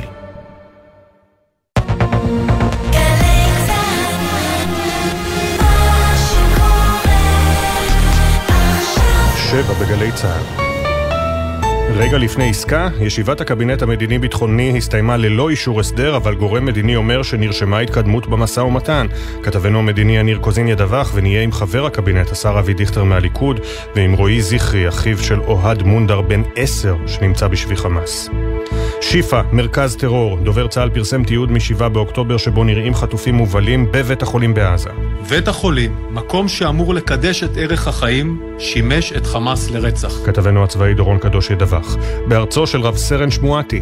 זה תמיד מבאס להביא את המידע לא נכון, אבל uh, מזה למדתי. האנשים מאחורי קבוצות הוואטסאפ והטלגרם שמפיצות בזמן מלחמה אין ספור שמועות, רבות מהן לא נכונות, והסכנות. התקשורת לא יכולה להתעלם ממה שאנשים נחשפים אליו ברשתות. התפקיד של התקשורת הוא להעניק את המידע האמין והבדוק ביותר. כתבנו לענייני תקשורת אילי זילברברג שוחח איתם. בוקר טוב ישראל. בוקר טוב ישראל עם אפי טריגר, עורך ראשי שרון קינן. שלום לכם. הבוקר הותרו לפרסום שמותיהם של שני לוחמי צנחנים מגדוד 890 שנפלו בפעילות מבצעית בצפון רצועת עזה. סמל ראשון דביר ברזני, בן 20, מירושלים, וסמל ינון תמיר, בן 20, מפרדס חנה כרכור. הודעה נמסרה למשפחותיהם, יהי זכרם ברוך. המגעים לעסקה להשבת חטופים. בתום ישיבת קבינט המלחמה הלילה, עוד לא הושג הסכם סופי שיובא לאישור הממשלה, אך גורם מדיני אומר כי נרשמה התקדמות במשא ומתן. פרטי העסקה כוללים לפי שעה שחרור מספר לא ידוע של נשים וילדים מהשבי, בתמורה לשחרור אסירות ואסירים פלסטינים קטינים מבתי סוהר בארץ, והפסקה בלחימה, ככל הנראה בת חמישה ימים. משה לוטם, אביה של הגר ברודאץ', שחטופה בעזה עם שלושת ילדיה ועם בתם של השכנים שנרצחו, אמר בבוקר טוב ישראל, ממתינים לשחרור כולם. אם אזכה והנכדים שלי יהיו בין הראשונים להשתחרר, יישארו עוד המון אנשים אומללים בארץ הזאת עם ציפייה. צריך לשחרר את כולם בעסקה, וצריך לעשות את זה עכשיו. בישראל מכחישים את הדיווח בערוץ החדשות הערבי ערד, שלפיו uh, הפסקת הלחימה תיכנס לתוקף כבר ב-11 לפני הצהריים היום. בתוך כך, ב-CNN דיווחו הלילה על אופטימיות נדירה כהגדרתם של בכירים בממשל ביידן לגבי התקדמות המגעים. שלושה חיילי צה"ל ששמותיהם פורסמו אתמול אה, ונפלו בקרבות יובאו היום למנוחות. סגן במילואים אדיר פורטוגל, בן 23 ממזכרת בתיה, שהיה קצין בגדוד שקד בחטיבת גבעתי ונפל בעזה, אה, יובא למנוחות ב-12 בצהריים בבית העלמין במזכרת בתיה. סמל ראשון גל מישאלוף, בן 21 ממודיעין, לוחם בגדוד צבר שנפל בקרב בצפון רצועת עזה, יובא למנוחות ב-1 בצהריים בבית העלמין הצבאי במודיעין. טל לוי, חברו הקרוב, נפרד ממנו בשיחה עם בוקר טוב ישראל. גל היה אוהד הפועל תל אביב מושבע, כל שבת הולך למשחקים. גל היה שקט, ענב, צנוע. אנחנו נמסור את נפשנו על מנת להנציח אותו, להנציח את השם שלו, את מי שהוא היה, גל גיבור ישראל. רב סרן במילואים חן יהלום, קצין בגדוד 8159 של חיל התותחנים, בן 35 מכפר עזר, יובא למנוחת עולמים בבית העלמין הצבאי בקריית שאול ב-11 לפני הצהריים. הוא נהרג בתאונת דרכים בעת שהיה בהתרעננות מהלחימה ברצועה. מהבוקר כל מוסדות החינוך בגוש דן יכולים לחזור לשגרת לימודים ללא הגבלות, כך על פי הנחיות פיקוד העורף המעודכנות. ההחלטה האם לחזור בפועל לספסל הלימודים נמצאת בידי הרשויות, ובמרביתן הוחלט בשלב זה שלא לחזור לפעילות מלאה ורק להיערך לחידוש שגרת הלימודים בהמשך השבוע. בחלק מיישובי השפלה, ראשון לציון, נס ציונה ורחובות, אסור גם הבוקר לקיים לימודים שלא בסביבת מרחבים מוגנים, כמו באזורים נוספים בדרום ובצפון. בארגנטינה, מועמד הימין הקיצוני חווייר מילי ניצח בבחירות לנשיאות לאחר שזכה ב-56% מהקולות בסיבוב השני וגבר על יריבו, שר הכלכלה היוצא סרחיו מסה. מילי, בן 53, כלכלן ליברטריאן פופוליסט, לשעבר מגיש טלוויזיה, התחייב לחלץ את ארגנטינה מהמשבר הכלכלי שפקד אותה. Hoy empezamos a dar vuelta a la página de nuestra historia y volvemos a retomar el camino que nunca deberíamos haber perdido. היום אנחנו פותחים פרק חדש בהיסטוריה שלנו וחוזרים לדרך שמעולם לא היינו אמורים לאבד, הצהיר בנאום הניצחון והוסיף, היום בא הקץ לרעיון שהמדינה שייכת לפוליטיקאים וחבריהם, היום אנחנו חוזרים לדרך שהפכה את המדינה הזו לגדולה. נציין שמילי נחשב תומך מובהק של מדינת ישראל ואף ציין בעבר שבכוונתו להעביר את שגרירות ארגנטינה לירושלים. עכשיו העדכונים מגלגלצ. בחסות ביטוח ישיר, המציע דחייה בחודשיים של תשלומי ביטוח הרכב למחדשי הביטוח ולמצטרפים חדשים. ביטוח ישיר, איי-די-איי חברה לביטוח, כפוף לתקנון. כביש 6 צפונה עמוס מאוד ממחלף עידן הנגב עד מחלף מאחז בעקבות תאונת דרכים. מזג האוויר, גשמים יוסיפו לרדת מצפון הארץ ועד לצפון הנגב, אך יחלשו בהדרגה במהלך היום, ייתכנו שיטפונות בנחלי מדבר יהודה וים המלח. בוקר טוב ישראל עם אפי טריגר.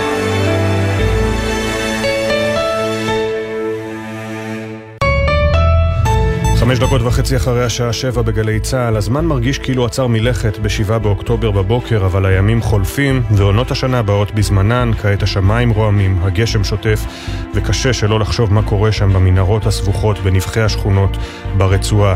הלוחמות והלוחמים שלנו שם, החטופות והחטופים שלנו שם, הלב שם. בתקופה סוערת, בחוסר ודאות, צריך עוגנים, בשורה.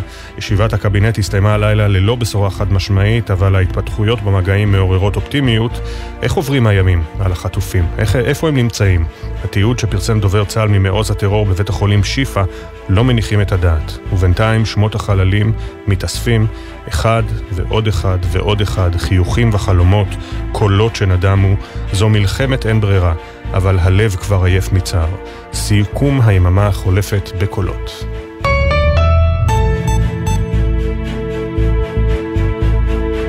עדי מהרגע הראשון ועד הרגע האחרון זה בן אדם של כבוד, עם הרבה אהבה, עם הלב הכי גדול שיש. הוא היה מספר אחד בהכל, בבית ספר, בשנת שירות, בצבא, בתואר, דבר שרק היינו זוכים ליהנות ממנו יותר. כל מה שנשאר לנו עכשיו הוא לבכות ולחבק ולתמוך וללוות את המשפחה לתמיד. בית החולים, מקום שאמור לקדש את ערך החיים, שימש את חמאס לרצח. מידע מודיעיני נוסף מראה כי חטופים נוספים היו בבית החולים בנקודות זמן שונות. מבית החולים היא הוצאה עד לבית הזה, סרקו במשך ימים, עד שמצאנו פה במרפסת הזו את גופתה של נועה מרציאנו, זכרה לברכה. ביום אחרי שנחסל את החמאס, לא נאפשר שמי שינהל את הממשל האזרחי בעזה יכחיש טרור, יתמוך בטרור, ישלם לטרור ויחנך את ילדיו לטרור ולחיסולה של מדינת ישראל. Well, what I can say at this point is that some of the outstanding areas of disagreement in, in a very complicated, very sensitive uh, negotiation have been narrowed, that I believe we are closer than we have been in, in quite some time.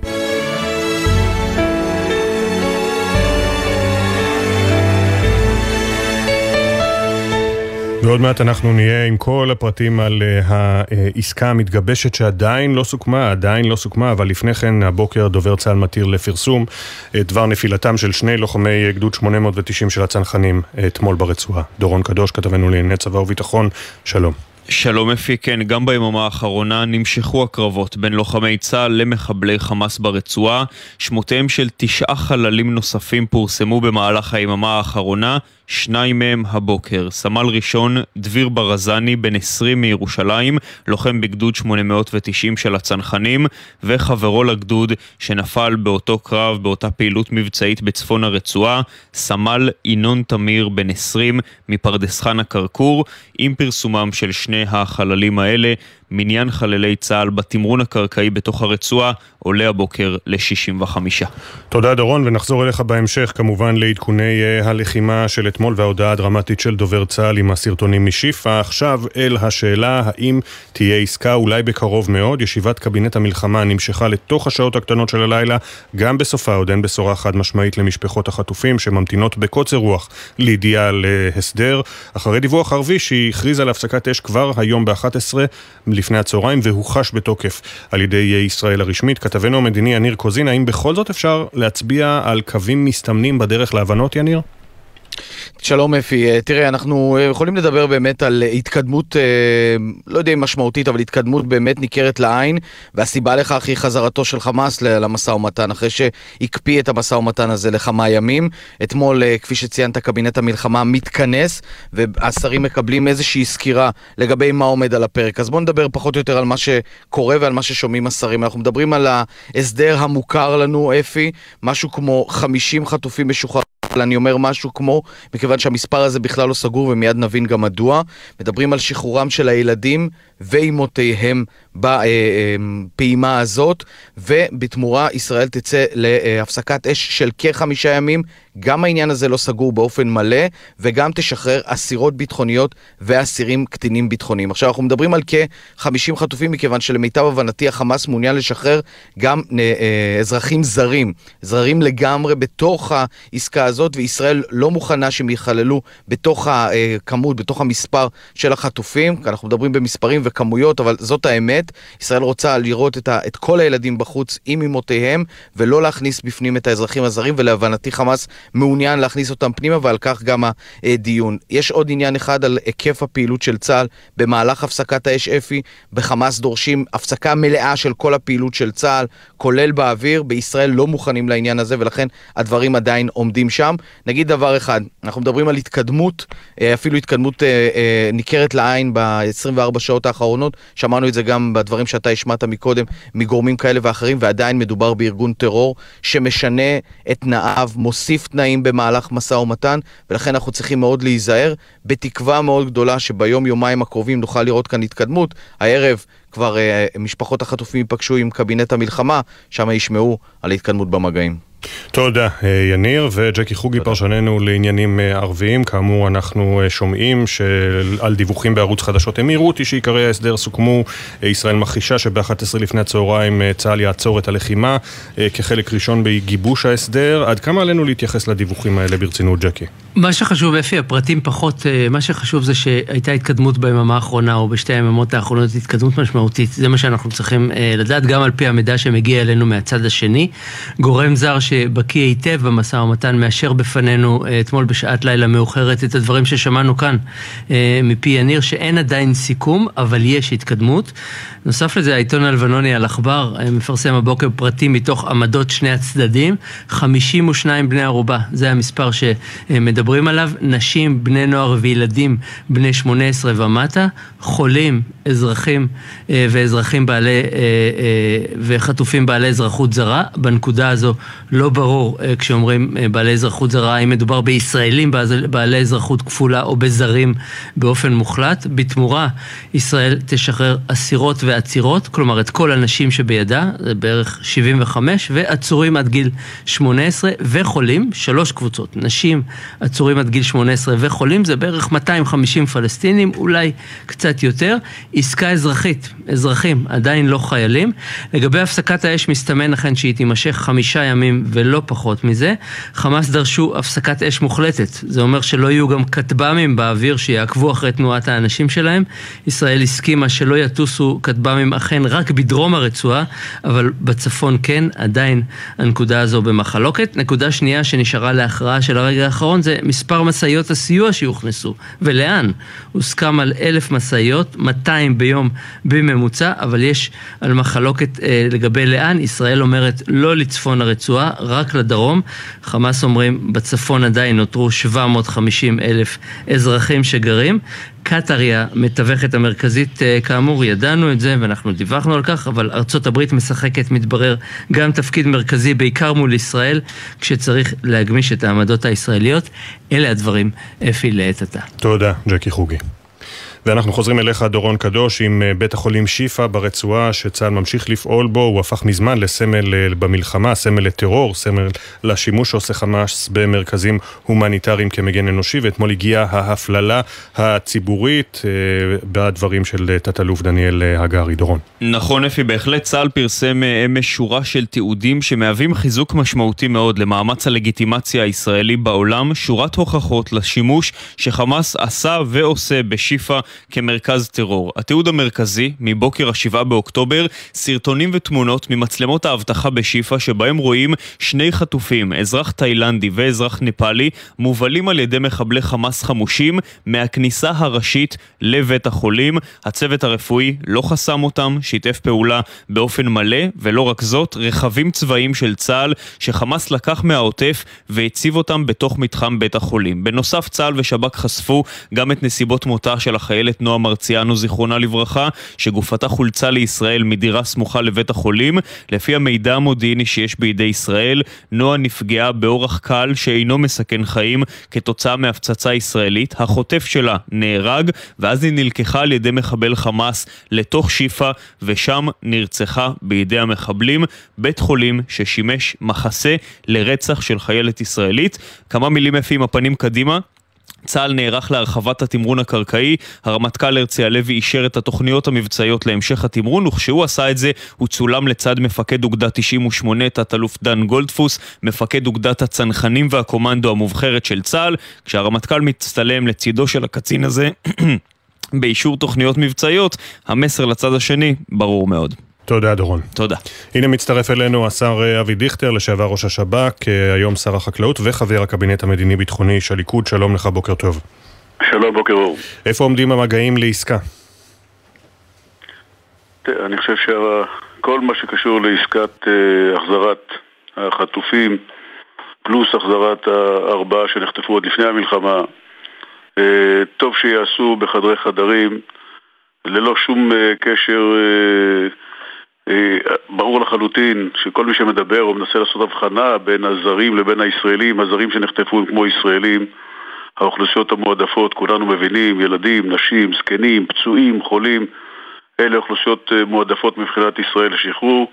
כל השאר, טוב שיתנהל בחדרי חדרים. כמובן, אבל אתה יודע שגם העצבים מרוטים של בני המשפחות אה, וגם אה, הציבור כולו עוקב אחרי הדיווחים שמגיעים למשל מאותו ערוץ אה, על-רד שדיבר עליו ג'קי חוגי קודם, שטוען שב-11 לפני הצהריים כבר תיעצר הלחימה על ידי ישראל. אנחנו יודעים שלשכת ראש הממשלה הכחישה את הדיווח הזה. לא תהיה עצירת לחימה ב-11. מאחר ואני חבר קבינט ביטחוני והקבינט לא כונס, ברור לחלוטין ש...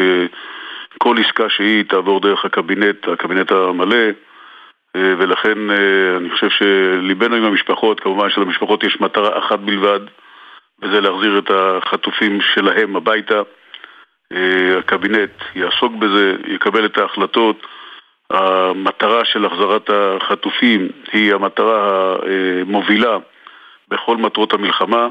היעדים של המלחמה הם יעדים ברורים מאוד לצה"ל, למערכת הביטחונית, הריסת תשתיות הטרור הצבאיות של החמאס והג'יהאד האיסלאמי בעזה, מיטוט היכולת השלטונית של החמאס בעזה, אלה שני היעדים, הם יושגו בתוך זה, אה, החזרת החטופים כמובן, היא המטרה הנעלה ביותר.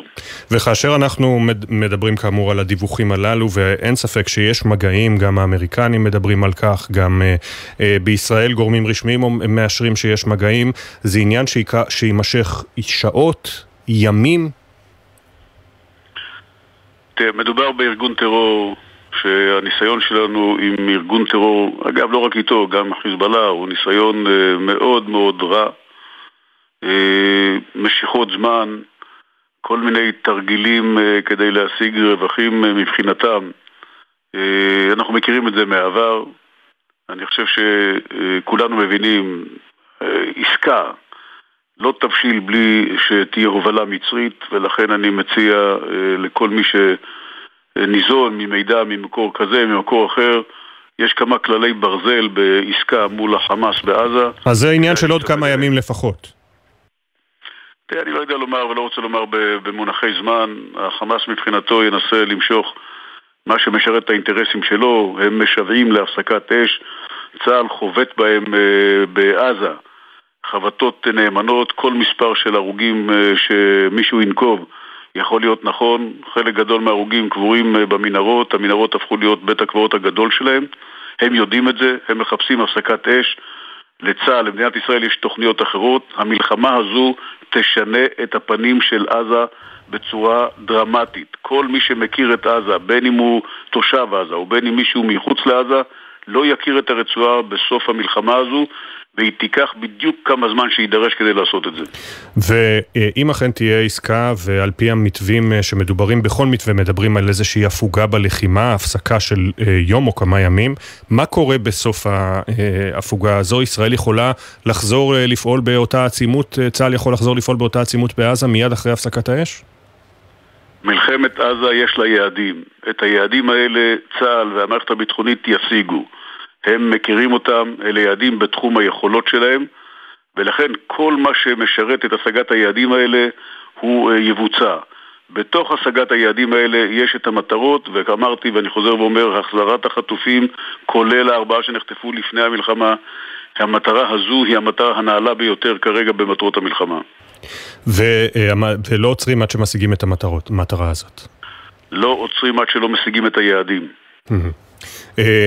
יש ויכוח, אתה יודע, האם ללכת עכשיו לעסקה או ללחוץ עוד יותר על יחיא סינואר, אולי להתחיל לפעול בתוך ח'אן יונס כדי שירגיש את מה שנקרא את הסכין על הצוואר, ואז אולי יסכים לשחרור מספר גדול יותר של חטופים. מהי עמדתך? את הטקטיקות לגבי איך לנהל את המלחמה אנחנו משאירים לקבינט המלחמה וכמובן לצה"ל שמביא את ההמלצות שלו בנושא הזה. קבינט המלחמה מביא את ההחלטות המחייבות אה, אישור של הקבינט.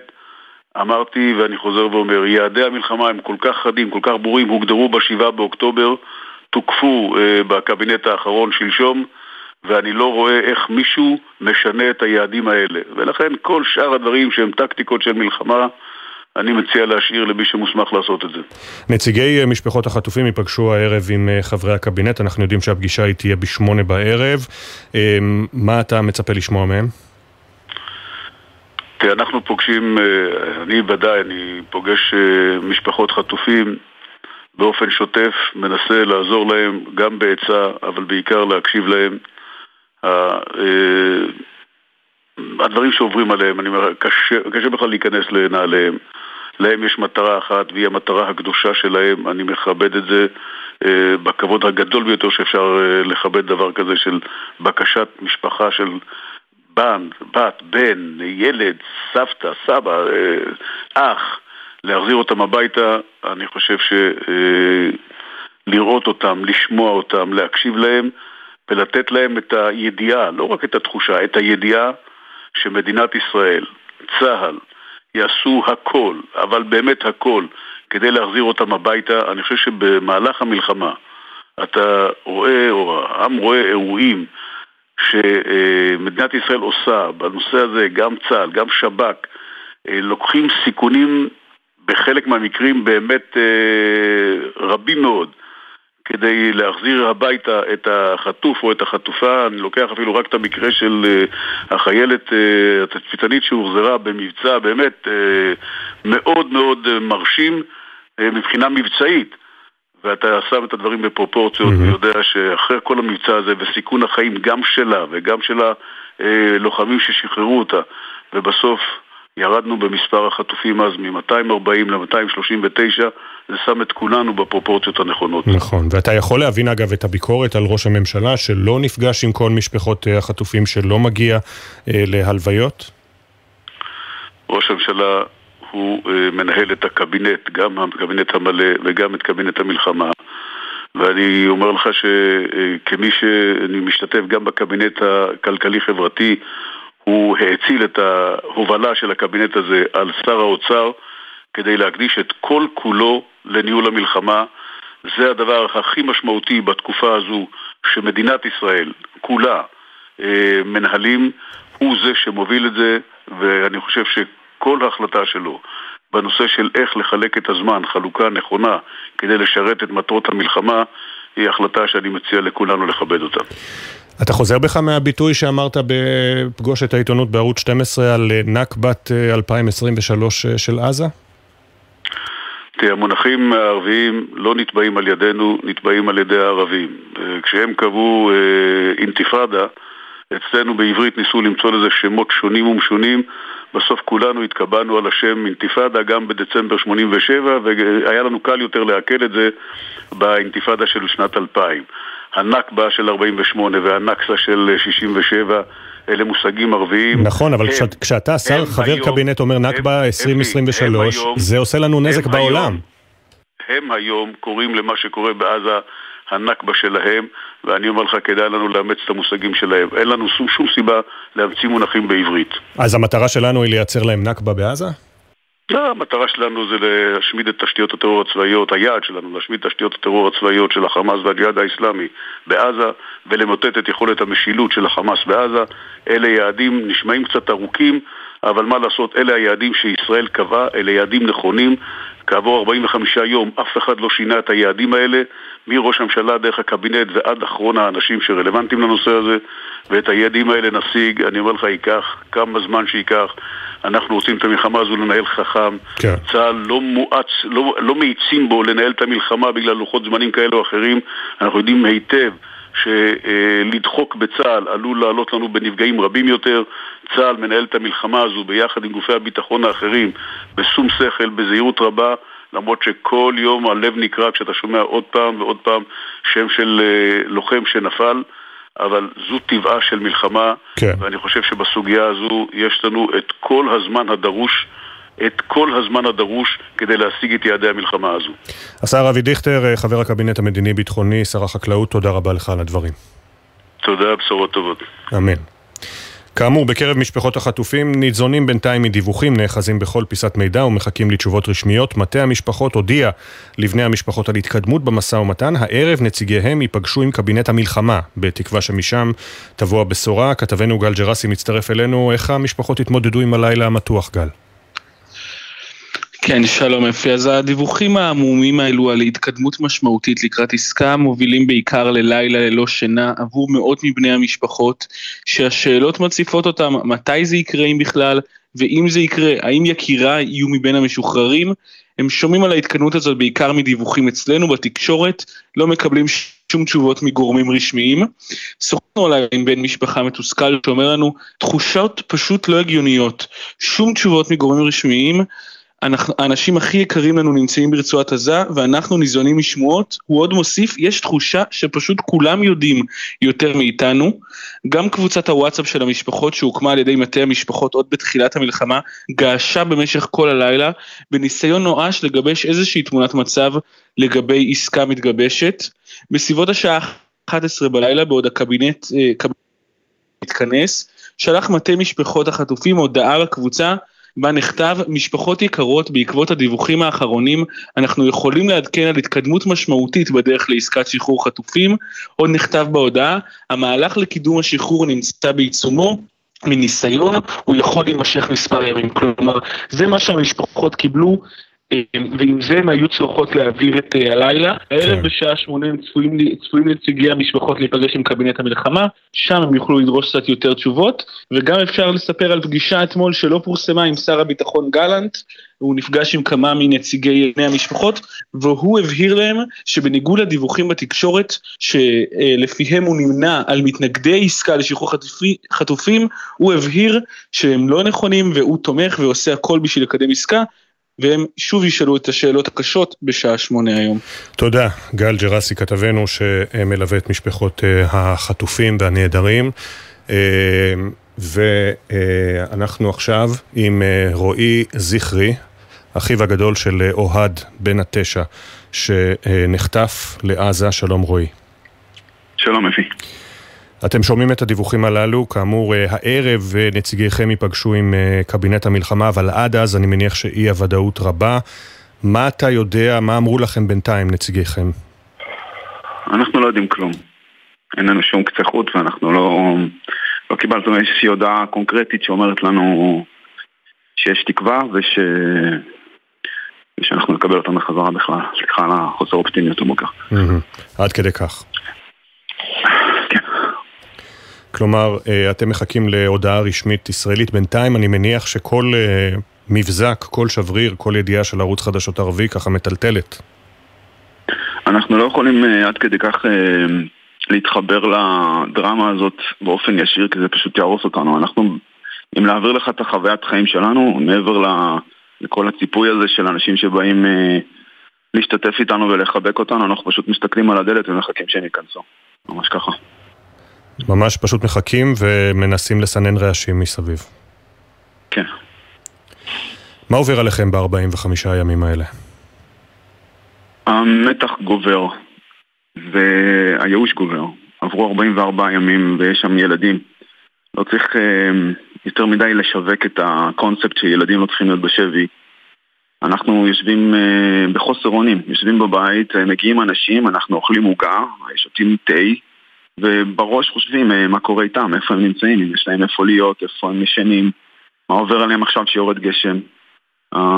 המחשבות האלה מאוד מדאיגות אותנו. אנחנו גם, המשפחות, באיזשהו מקום גם כן שבויים בתוך הסיטואציה הזאת, כי הילדים שלנו נמצאים שם. אתה מבין? אין לנו באמת סיבה לחזור לאיזושהי שגרה או איזושהי סיבה באמת, או דרך בכלל להבין למה העולם ממשיך... ממשיך להתנהל בזמן שיש ילדים שנמצאים שם מתחת לאדמה. והדיווחים שכנראה אם תהיה עסקה, המשמעות שלה היא כנראה שאוהד יחזור בשלב הראשון של העסקה, של העסקה הראשונה הזו, כי הוא בן תשע, מדברים על שחרור נשים וילדים, זה משהו שנאפשר לך להיאחז באיזושהי אופטימיות?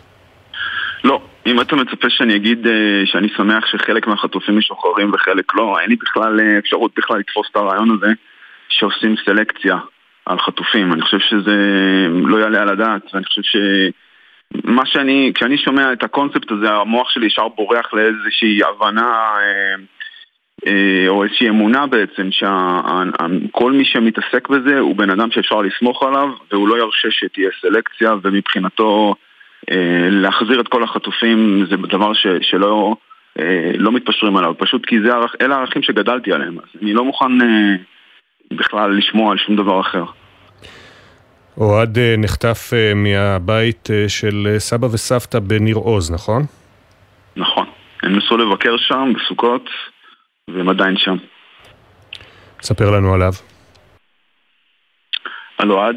כן. אני מספר עליו הרבה, mm-hmm. ואני חייב להגיד, כאילו מעבר לזה שאוהד הוא ילד מקסים, וזה מעניין, וכולם אוהבים אותו, והוא האור של המשפחה שלנו, אתה יודע, אני, אני חושב על זה תוך כדי, ואני אומר, למה אנחנו צריכים לשווק ילדים כדי ש, שהדבר הזה ימשיך להיות uh, בראש סדר העדיפויות, uh, לפחות, אתה יודע, של אנשים ביום-יום. זה, ילד יכול להיות ילד של כל אחד, מאחורי כל ילד יש משפחה הרוסה כרגע, שפשוט נמצאת באיזשהו מתח אינסופי, ורק מחכים לאיזשהו סימן חיים, ורוצים שהחיים יחזרו לקדמותם. הילד עצמו, אתה יודע, ילדים הם, הם, הם ילדים, אני בכלל לא יכול להסביר לך, זאת אומרת, עכשיו השבי הוא כבר חלק מאוהד מבחינתי. כי אני חושב על אוהד, אתה מדבר איתי על אוהד אה, של פעם בעצם. אוהד של היום הוא כבר אוהד אחר, אני מחכה לפגוש אותו. אתה מדבר בכנות כל כך רבה באמת על ה... זה חוויה שאני, ואני בטוח שגם יתר המאזינים שאין להם בני משפחה חטופים, לא מצליחים ל- ל- ל- לעכל אותה. אתה אומר, באים אלינו אנשים, מחבקים אותנו, אה, קפה ועוגה, אבל אנחנו לא מצליחים לחיות, לא מצליחים... אה, הולכים לישון עם המחשבה על אוהד, מתעוררים עם המחשבה על אוהד. זה משהו שיכול כן. לשבור בן אדם. אני חושב שאנחנו באמת על איזשהו סף שבירה. אה, אני רואה גם בקבוצות של ה...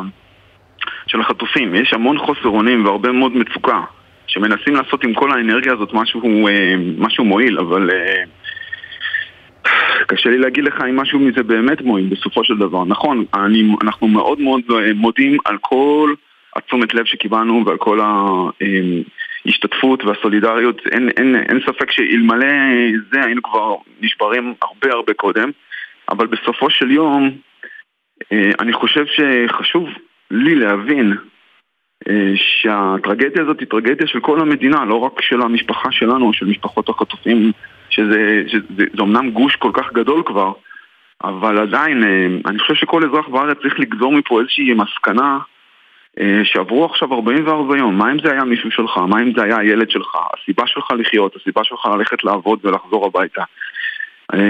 החיים עצרו, המציאות עצרה. זה יכול היה לקרות לכל אחד מאיתנו, בגלל זה אני חושב, אתה יודע, אני, אני מאמין שגם אם זה לא היה קשור אליי באופן ישיר, המשמעות של זה היא קריטית עבורי, עבור כל בן אדם, כל יהודי, כל בן אדם, יהודי וערבי, סליחה, כל אזרח ישראלי שחי בארץ, רוצה להבין שהמדינה שלו באמת עושה הכל כדי להחזיר אותם. רועי זכרי, אחיו הגדול של אוהד, אני באמת אה, מודה לך על הכנות הרבה וגם יכול מפה באמת להציע רק את החיבוק שלנו ואת התקווה שיבואו בשורות טובות. תודה רבה שדיברת איתנו. תודה לך, אפי. הלב נסדק בכל יום עם כל שם של חלל צה"ל שמתפרסם. כאב חד שמפלח את הלב. אתמול הכאב היה עמוק במיוחד. שבעה חללים, שבע משפחות שעולמן חרב עליהן ביממה אחת. גם בגשם השוטף, אלפים הגיעו להיפרד, מארבעה מהם שהובאו למנוחות. הכתבה של יובל מילר.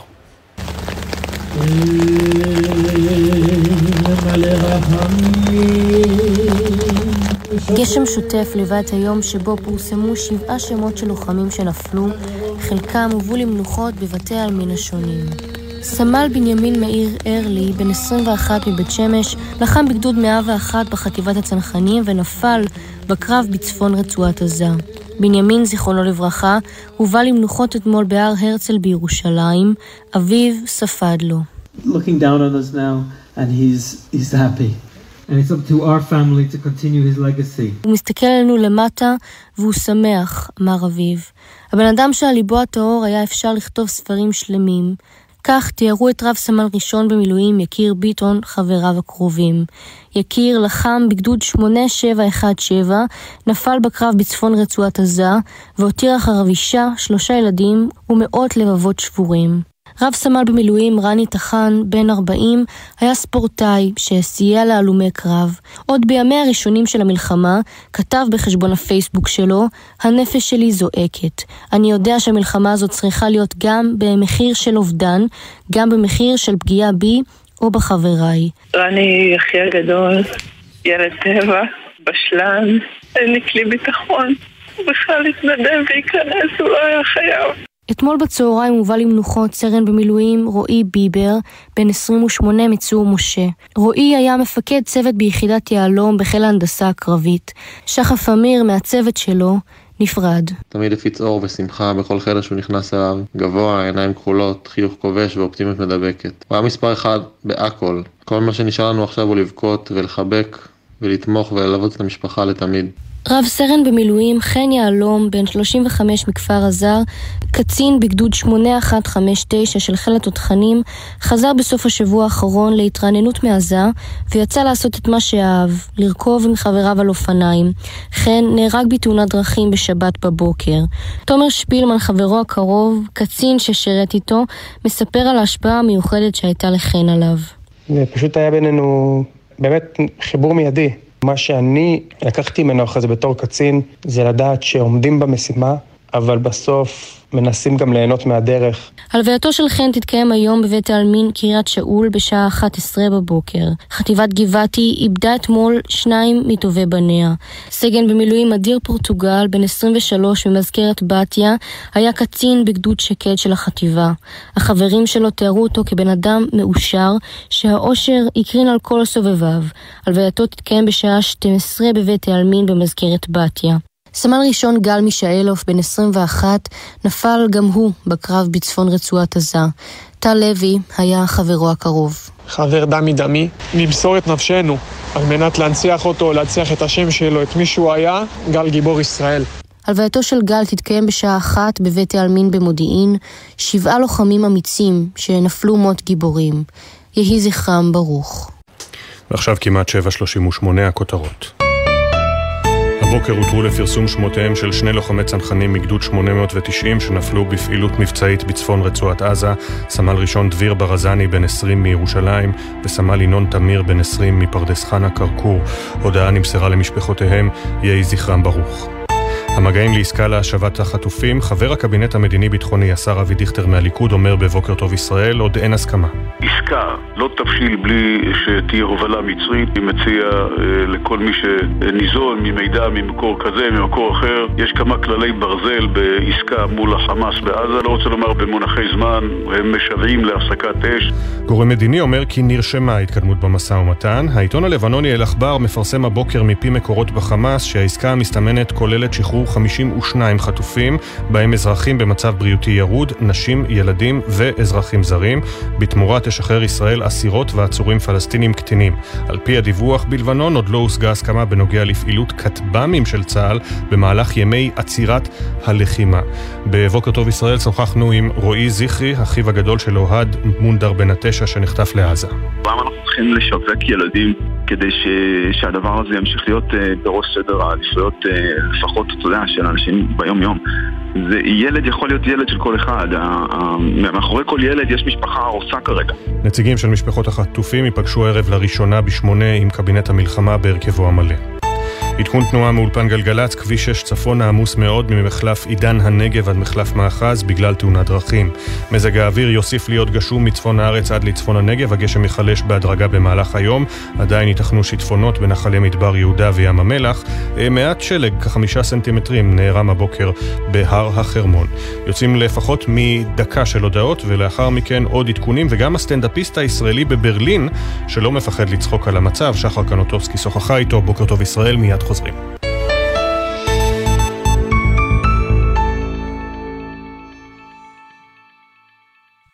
בחסות זאפ, המזמינה אתכם לנובמבר ישראלי, איירפודס 2 של אפל ב-499 שקלים, ועוד עשרות אלפי מוצרים במחירי זאפ ובקנייה ישירה.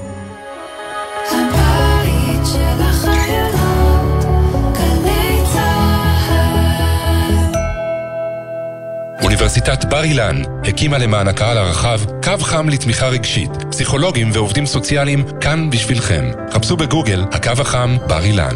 תושבי גבול הצפון, אם פוניתם מבתיכם, שימו לב, כדי לסייע לכם להתמודד עם המצב, מוצעת גם לכם שורת הקלות, ובהן אפשרות לדחיית הלוואות ומשכנתאות, פטור מעמלות והקלה בריבית על משיכת יתר. לרשימת היישובים ולמידע על ההקלות המיוחדות לאוכלוסיות שנפגעו, היכנסו לאתר בנק ישראל. בצל ימי החירום והמלחמה, בוודאי יש לכם שאלות משפטיות רבות. בעקבות זאת, מפעיל משרד המשפטים מוקד להכוונה משפטית העומד לרשות כלל הציבור במדינה, כוכבית 6085. נבחרת עורכי דין ממגוון יחידות המשרד נמצאת כאן בשבילכם, כדי לתת מענה מקצועי והכוונה במגוון רחב של סוגיות משפטיות בכל הקשור למצב החירום. אפשר לפנות למוקד בטלפון כוכבית 6085. מידע נוסף זמין באתר משרד המשפטים. עכשיו בגלי צה"ל, אפי טריגר, עם בוקר טוב ישראל. הדיווחים על הצטרפות המיליציה החות'ית בתימן למערכה נראו אולי בתחילה כמו אה, משהו שהוא סוג של אנקדוטה, אבל החזית הזו לא דועכת. אתמול השתלטו מורדים חות'ים על אוניית מסע יפנית בבעלות ישראלית חלקית, זה קרה בים סוף. אין ישראלים על הסיפון, אבל כתבנו הצבאי דורון קדוש בישראל בוודאי מגבירים את המאמצים המודיעיניים בנוגע לפעילותם. נכון, אפי, בישראל נערכים להתגברות בפעולות, הטר... בפעולות הטרור הישירות של המיליציה החות'ית נגד יעדים ישראלים. בהתאמה לכך, בשבועות האחרונים הגבירה מאוד את המאמצים המודיעיניים אל מול החות'ים. אגף המודיעין בצה"ל מרכז יותר כוחות, יותר משאבים סביב איסוף המודיעין, גם בזירת תימן, מה שעד כה אה, בוצע באופן מועט יחסית. אתמול ראינו באמת את אותה פעולה חות'ית שלא נגד ישראל ישירות, גם אם החות'ים טוענים כך. הם השתלטו וחטפו ספינת מסע שעשתה את דרכה מטורקיה להודו, שעל סיפונה 22 אנשי צוות, אלא שבזמן שהם טוענים שמדובר על ספינה ישראלית, התברר אתמול שהקשר לישראל רופף מאוד. אף אחד מאנשי הצוות שנחטפו אינו ישראלי, אף חברה ישראלית לא מחזיקה בבעלות על הספינה. לאיש העסקים הישראלי רמי אונגר יש בעלות חלקית על אחת החברות שמחזיקות בבעלות. מבחינת החות'ים אפי שהם כמובן שלוחי איראן זה לא באמת משנה, הם מצאו את הקשר שלהם לישראל וזה מזכיר מאוד את האופן שבו האיראנים תקפו בשנים האחרונות ספינות מסע ומכליות נפט עם קשר רופף לאנשי עסקים ישראלים במפרץ הפרסי. בישראל כמובן רואים את הפעולה הזו כפעולה איראנית לחלוטין, אומרים שהיא ממש לא רק בעיה ישראלית, אלא יש כאן איום עולמי על נתיבי השיט והסחר הבינלאומיים, ולכן הציפייה בישראל היא שתהיה כאן פעולה אזורית משותפת נגד הטרור הימי החותי. תודה דורון. תודה. באותו נושא, ממשלת יפן הודיעה שהיא במגעים עם מספר מדינות באזור כדי לשחרר את הספינה, בהן אה, סעודיה ועומאן. פרשננו לענייני צבא וביטחון אמיר בר שלום, אתה מספר לנו הבוקר שלא מן הנמנע כי ארצות הברית ומדינות נוספות יתערבו אולי צבאית כדי לשמור על חופש השיט במיצרי באב אל-מנדב. תראה, לחלוטין אפי, בוא, בוא נכניס את הדברים האלה לפרופורציה הנכונה. האם החות'ים ירו אה, רקטות אה, וטילים לישראל ושלחו לכאן מל"טים, זה היה החות'ים מול ישראל.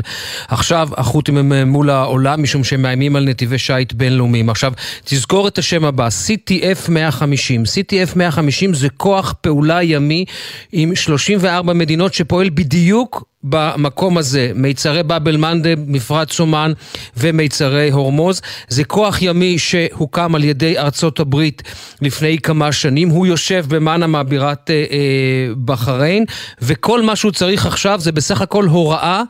של המדינות האלה להתחיל ולפעול כדי לאבטח את נתיבי השיט, וכשאני אומר לאבטח את נתיבי השיט, זה כולל התעמתות אלימה צבאית מול אה, ספינות אה, חותיות שמנסות אה, להשתלט על ספינות אחרות. עכשיו, יש פה עוד נקודה אחת מאוד מעניינת בהיבט האמריקני. בפברואר 2021 החות'ים הוצאו מרשימת ארגוני הטרור. כלומר, ארה"ב עכשיו, לנוכח הפעולה הזו, יכול מאוד להיות שהיא צריכה להחזיר אותם לרשימה של ארגוני הטרור עצמם. אני שומע שבמהלך הלילה הסעודים גם כן הביעו, אני נאמר זאת כך, דאגה רבה ממה שקרה אתמול ודורשים להפעיל את אותו כוח, את ה-CTF ולהגביר את הנוכחות הצבאית של כל המדינות הללו, ושוב אנחנו מדברים על 34 מדינות שמחזיקות כלי מלחמה באזור הזה, ובשורה התחתונה, אפי, תראה, אם ארה"ב רוצה לעצב מחדש את האזור הזה ומדברת על ברית הגנה, אני חושב שעכשיו, מעבר כמובן למבחן שהיה לה עם ישראל ולבנון, יש כאן מבחן שהוא לא קשור לישראל, אלא מה ארצות הברית עושה כדי להבטיח את נתיבי השיט, כאשר סעודיה, האמירויות וכל מדינות ערביות המתונות מביטות לראות מה תעשה ארצות הברית לנוכח האיום הזה, mm-hmm. שכמו שאמרנו, הזרועות הן זרועות חותיות, אבל הראש הוא איראני. תודה, אמיר בר שלום. רבע לשמונה ועוד חצי דקה. אזעקה רודפת אזעקה, טיל ואחריו פצמ"ר, העיניים נשואות לרצועה, אבל בגבול הצפון שומרים על שגרת מלחמה, שגרה שהיא הכל חוץ משגרה. החיים שם עצרו מלכת, התקיפות לא פוסקות. אתמול הסלמה של ממש, הדס שטייף הצטרפה ליום פעילות מותח וגשום עם כוחות הביטחון בגבול הצפון. אתמול נרשמה עליית מדרגה משמעותית בירי החיזבאללה אל עבר היישובים. כל שעות הבוקר ועד חשיכה נורו מתחום לבנון טילים ופצמ"רים אל עבר מוצבי צה"ל הסמוכים ליישובים. בצה"ל מיהרו להשיב אש. קיבוץ יפתח וסביבתו הוא אחד היישובים. דותן רוחמן, קב"ט המועצה גליל עליון, תושב יפתח, מסביר. קיבוץ יפתח נמצא קילומטר מהגדר, ובעצם אה, נשלט. חיזבאללה יושב מעלינו, מעל הקיבוץ, ורואה כל תנועה שקורית בתוך הקיבוץ, מי זז, לאן ולמה. ובסביבה של יפתח יש המון חיילים שבאו אה, לשמור על היישוב עצמו. ובגלל זה בעצם אה, חיזבאללה נמצא, מתקיף, מנסה לפגוע בחיילים. הירי נמשך. בחפ"ק אחד מהיישובים שנמצאים תחת אש, עוקבים בדריכות אחריו. היו נפילות בין צומת כוח לצומת והגומל. ונפתח ומלכי הרבה נפילות. עכשיו אנחנו מחזירים, אבל הם ממשיכים בינתיים. דותן עובר בין היישובים בתחום אחריותו. בודק בין היתר שבקיבוץ בו אנו שוהים יש ציר מילוט. זה בעצם דרך נסתרת לצאת מהיישוב שנוכל להיכנס או לבוא לקיבוץ, לקיבוץ או לצאת ממנו בלי שיראו אותנו. בקיבוץ אחר על הגבול גם מורגשת עלייה משמעותית בניסיונות ירי החיזבאללה לאזור. מסביר אילן. עכשיו יש ערפל, אז לא רואים, אבל מרון הרס יכול לראות אותנו ולספור כמה אנשים, איפה הם נמצאים. וכן, האזור הזה עוד, כמו שאני אומר לאנשים, עוד לא התחיל בכלל. מה שקורה כרגע זה איזשהו קדימון כשחיזבאללה ירצה, אז בעצם האזור יהיה הרבה הרבה יותר מטווח לא סתם התושבים בעצם יזיזו אותם אחורה, שאפשר שנוכל להוציא אותם. לוחמי צה"ל באזור הקיבוץ המטווח משיבים בירי ארטילרי לפתע. מתקבלת הוראה לעצור את הירי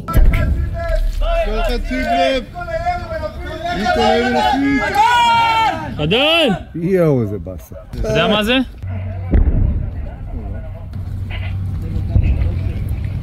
זה הסלמה.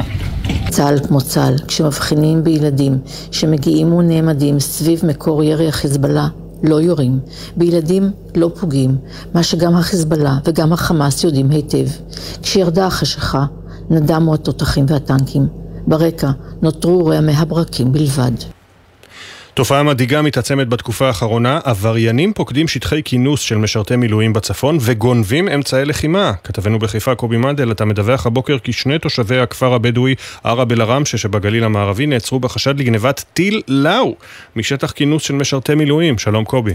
שלום אפי, בוקר טוב. זה קרה בשבוע שעבר בקיבוץ אדמית שעל גבול הלבנון. במקום מוצב גדוד של אנשי מילואים, השומרים בין היתר על הקיבוץ שרוב חבריו עזבו את המקום מיד עם תחילת המלחמה בדרום. בשעת לילה מאוחרת הצליחו כמה חברי כנופיה להיכנס לקיבוץ, להגיע אל המקום בו אוחסנו אמצעי לחימה וגנבו טילאו ללא כל הפרעה. מדובר ברקטה חד פעמית נגד טנקים מתוצרת ארצות הברית. מיד כשנודע על גנבת הטיל נפתחה חקירה בצה"ל ובמשטרה ובמהלך החקירה הזו נעצרו שני תושבים מהכפר הבדואי השכן ערב אל-עראמשה ומעצרם מוארך בבית משפט השלום. ממה שידוע לנו, מפקד מחוז החוף של המשטרה ניצב דני לוי הורה לתת עדיפות גבוהה ביותר לאיתור הטיל או לפענוח הפרשה. עד כה הטיל עצמו לא אותר. הכניסה החשאית של כנופיית גנבי הטיל מעוררת תהיות באשר לרמת האבטחה בקיבוץ, שכאמור נושק לגבול לבנון. נזכיר כי בתחילת החודש נגנב מקלע מסוג מאג גם כן מחיילי מילואים המוצבים במושב עבדון לא הרחק מגבול הצפון. המאג הותר לבסוף במקום מסתור בצפון והוחזר ליחידת חיילי המילואים. במרחב אשר של המשטרה ממשיכים לפעול לפעול לאיתור החשודים בביצוע שתי הגנבות. מדובר צה"ל נמסר לנו בתגובה כי עם קבלת דיווח על חוסר של טיל לאו ביחידה, נפתחה חקירת מצ"ח בשיתוף משטרת ישראל, וכי לא ניתן לפרט בשלב זה את ממצאי החקירה שעדיין מתנהלת. וממשטרת ישראל נמסר לנו כי מיד עם קבלת הדיווח אודות המקרה הגיעו שוטרים למקום ונפתחה חקירה במסגרתה נעצרו מספר חשודים. החקירה תימשך כדי להגיע לחקר האמת. תודה קובי. המאבק על שמירה על שגרת לימודים הפך כמעט בלתי אפשרי עם ההנחיות המשתנות והאתגרים החדשים, אבל מהבוקר כל מוסדות החינוך בגוש דן יכולים לחזור לפעילות ללא הגבלות, כך על פי פיקוד העורף. ההחלטה האם לחזור נמצאת בידי הרשויות עצמן. שלום לכתבתנו לענייני חינוך יובל מילר. שלום אפי, בהתאם להנחיות המעודכנות שהוציא פיקוד העורף, היום כל הרשויות בגוש דן היו אמורות לחזור לשגרת לימודים ללא הגבלות בכלל. המשמעות היא שמעתה התלמידים גם לא צריכים ללמוד סמוך למרחב מוגן, אלא לחזור ללמידה רגילה לגמרי. משיחות שאנחנו ערכנו עם מספר ראשי רשויות, אנחנו מבינים שהיום מרבית הרשויות תיערכנה לשגרה שכזאת. בימים הקרובים אנחנו צפויים לראות הודעות מצידן של הרשויות על ההקלות הללו. זאת לא פעם ראשונה שפיקוד העורף מסיר את ההגבלות לגמרי מעל הרי גוש דן. בפעם הקודמת, לפני כשלושה שבועות, הרשויות הביעו תרעומת והתנגדו נחרצות להסרת ההגבלות, ובאמת יום אחרי זה פיקוד העורף החזיר את המגבלות על הלימודים. הפעם אין התנגדות משמעותית מצד הרשויות לחזור ללמידה ללא הגבלות, למרות שעדיין יש מחסור משמעותי במרחבים מוגנים במוסדות הלימוד. ישנם ראשי ערים שלא מוכנים לקחת סיכון וכן יקיימו לימודים אך ורק סמוך למרחבים מוגנים, כפי שהיה עד עכשיו. מדיניות המשרד היא שכל רשות מחליטה בעצמה לכיצד לנהל את שגרת הלימודים בתחומה ולכן יש להתעדכן אך ורק דרך הרשויות וצוותי בית הספר באשר להנחיות המשתנות ולחזרה לשגרת הלימודים במלחמה. תודה יובל. כשהכותרות מדי יום נשמעות כאילו נלקחו מתסריט הוליוודי, קשה במיוחד להבחין בין חדשה מהימנה לבין מעשייה חסרת ביסוס. כל אחת ואחד יכולים לפתוח ערוץ חדשות, פרטי, ברשתות השונות, ולהפיץ חדשות כזב, פייק ניוז, ללא פיקוח. כתבנו אילי זילברברג עם המדריך, איך מבדילים בין תיאוריית קשר לבין אירוע שהיה באמת. ידידיה אפשטיין דואג לעדכן את אלפי העוקבים שלו בחדשות מהרגע, תרתי משמע. בקבוצות וואטסאפ הוא מפיץ מידע ראשוני שמגיע לידיו. אבל לפעמים, כמו בקבוצות מהסוג הזה, המידע שמפורסם לא ממש בשל. ומי שרגיל לקבל עדכונים ללא הפסקה, עלול להיכנס לבהלה מיותרת. בטח בזמן מלחמה. יש לי 200 קבוצות, לפעמים אה, אני עובר קבוצה קבוצה ומוחק, ומעדכן. כאן לפעמים אנשים סתם שולחים לי למה אתה לא מעדכן על זה וזה. נגיד תושב לוד ויש שם ירי פתאום, חושב שיש פיגוע פתאום, שולח לי הודעות וכולם בחרדה ואני לא יכול להביא לו את המידע כי אני עדיין לא יודע. זה תמיד מבאס אה, להביא את המידע לא נכון ואנשים מקללים אותך לפעמים. אבל uh, מזה למדתי. בניגוד לכלי התקשורת הממוסדים, שמחויבים לערכים עיתונאיים במידה כזו או אחרת, למי שמחזיק בערוץ חדשות משלו בכף היד, יש שיקולים משלו. זהבית איינשטיין, שהייתה מעורבת בניהול דיווח ראשוני, לא הייתה שותפה לתחושת האחריות העיתונאית. האם אני מרגישה אחריות? את האמת אין כל כך במה. אה, אולי יש דברים שאני חושבת אה, שקצת... אה, אה, אי אפשר לפרסם בצורה שכולם יראו, נגיד אה, תמונות קצת מפחידות, אין עוד אה, כל כך אחריות בקבוצת חדשות של וואטסאפ. רק שבניגוד לעבר, לא מדובר בקבוצות שוליות. לחלקן יש עשרות אלפי עוקבים, והן מצליחות להקפיץ את כלי התקשורת הרגילים עם כל דיווח, הרבה פעמים לחינם. ליאור, העורך הראשי של אנשי הדממה, מערכת חדשות מתפרצות ותיקה, טוען שהוא הפנים את כובד האחריות. יש לנו אחריות מאוד גדולה. כל דיווח שיוצא אצלנו זה דיווח שהוא אה, מאומת, שהוא לא פייק ניוז, וכל דיווח כזה או אחר, אה, במיוחד בזמן מלחמה, יכול להקפיץ משפחות שלמות ואזרחים שלמים, אה, במיוחד אם הוא לא נכון. הדוקטור תהילה שוורץ אלטשולר, מומחית למשפט, תקשורת וטכנולוגיה, טוענת שהערוצים, תחנות הרדיו והעיתונים חייבים לווסת את מה שרץ בחדשות הלא רשמיות. קבוצות הוואטסאפ והטלגרם הפכו למלכודות דבש רעילות, למצע למסרים קשים ואלימים, לכן התקשורת לא יכולה להתעלם ממה שאנשים נחשפים אליו ממילא ברשתות. התפקיד של התקשורת הממוסדת הוא להעניק לצרכני התקשורת את המידע האמין והבדוק ביותר, בזמן שכמעט כל ישראלי כוסס ציפורניים ודואג לדעת מה קורה בחזית או בישיבות הקבינט לפני כולם, ההבדלים בין התקשורת המסורתית לבין החדשות של המאה ה-21 מתחדדים, ואיתם גם הצורך לצרוך כל פרט מידע עם מנה גדושה של ספקנות בריאה. הרבה דברים אפשר להגיד על המצב, לא חסרות פרשנויות והשגות, אבל הדבר האחרון שאפשר לומר עליו זה שהוא מצחיק. שחק שפירא, סטנדאפיסט ישראלי לשעבר שחי בגרמניה, החליט שדווקא המורכבות והקושי שמהדהדים מהמזרח התיכון לעולם כולו, הם חומרי הגלם לפאנצ'ים הטובים ביותר. כתבת חדשות החוץ שחר קנוטובסקי שמעה ממנו איך מסבירים, בהומור, מלחמה, לאנשים שמעולם לא שמעו אזעקה. גם כשהסטנדאפיסט שחק שפירא עזב את ישראל, הישראליות לא באמת עזבה אותו. הוא אמנם עבר עם משפחתו מפתח תקווה לגרמניה בגיל 14, לפני יותר מ-20 שנה, גם על הדרכון הישראלי ויתר לפני מספר שנים לטובת אחד גרמני, ועדיין הוא מספר, אנטישמיות ואנטי-ישראליות הם דברים שחבל לא מעט. זה הבעיה בלהיות ישראלי, אי אפשר לפספס את זה. זה אחד הדברים שמפיקים הכי הרבה תגובות. זה לא שהקונפליקט נשאר בארץ, או שהוא נשאר במזרח התיכון. הוא רודף אחרינו. גם המורשת המשפחתית שלו קשורה בהיסטוריה המורכבת של ישראל וגרמניה. סבו מצד אביו הוא עמיצור שפירא, שנרצח בטבח הספורטאים במינכן ב-1972. סבו מצד אמו הוא ניצול שואה. שחק מצידו הפך את המורכבות שחווה למנוע הקומי שלו. כבר שמונה שנים שהוא ממלא אולמות בסטנדאפ באנגלית ובגרמנית, מספר על הילדות בארץ, ולא מפחד לצחוק על יהודים. Any Jews here? I'm only quarter Jewish. You're only quarter? Sir, that's not a thing. לספר לקהל של גרמנים ואוסטרים בדיחות שחורות. What? Oh, I'm sorry, did I offend Hitler? I'm sorry, Germans. וכן, גם לגרום לקהל לצחוק על אחד הנושאים הרציניים והבוערים ביותר, הסכסוך הישראלי-פלסטיני. Israel. That explains it. There's not enough space here. Can you move a little bit? אני קומיקאי, כל דבר שמושך אש זה מושך אותי. ככה האתגר יותר גדול, לדבר על זה, ועדיין לגרום לאנשים לצחוק על זה. אבל כשהגיע השבעה באוקטובר, גם שחק התקשה למצוא את המילים. הכל הפך נפיץ פתאום, וממש לא מצחיק. ועדיין, הוא מספר, ההצגה הייתה חייבת להימשך. לא הייתה לי ברירה בתכלס. הייתה לי הופעה בעשירי לאוקטובר. בגרמנית. אם אני עושה את ההופעה, אני מדבר על המצב, או שאני מתעלם מזה לגמרי, אבל אי אפשר להתעלם מזה לגמרי. זה לא היה משהו שהכנתי לפני זה או משהו, פשוט דיברתי. המונולוג המאולתר מאותו הערב הפך ויראלי בגרמניה. שחק החליט לשפץ אותו, להוסיף פאנצ'ים פה ושם, ולתרגם אותו לאנגלית, מה שהפך למופע הספיישל בקלאוז from Gaza. This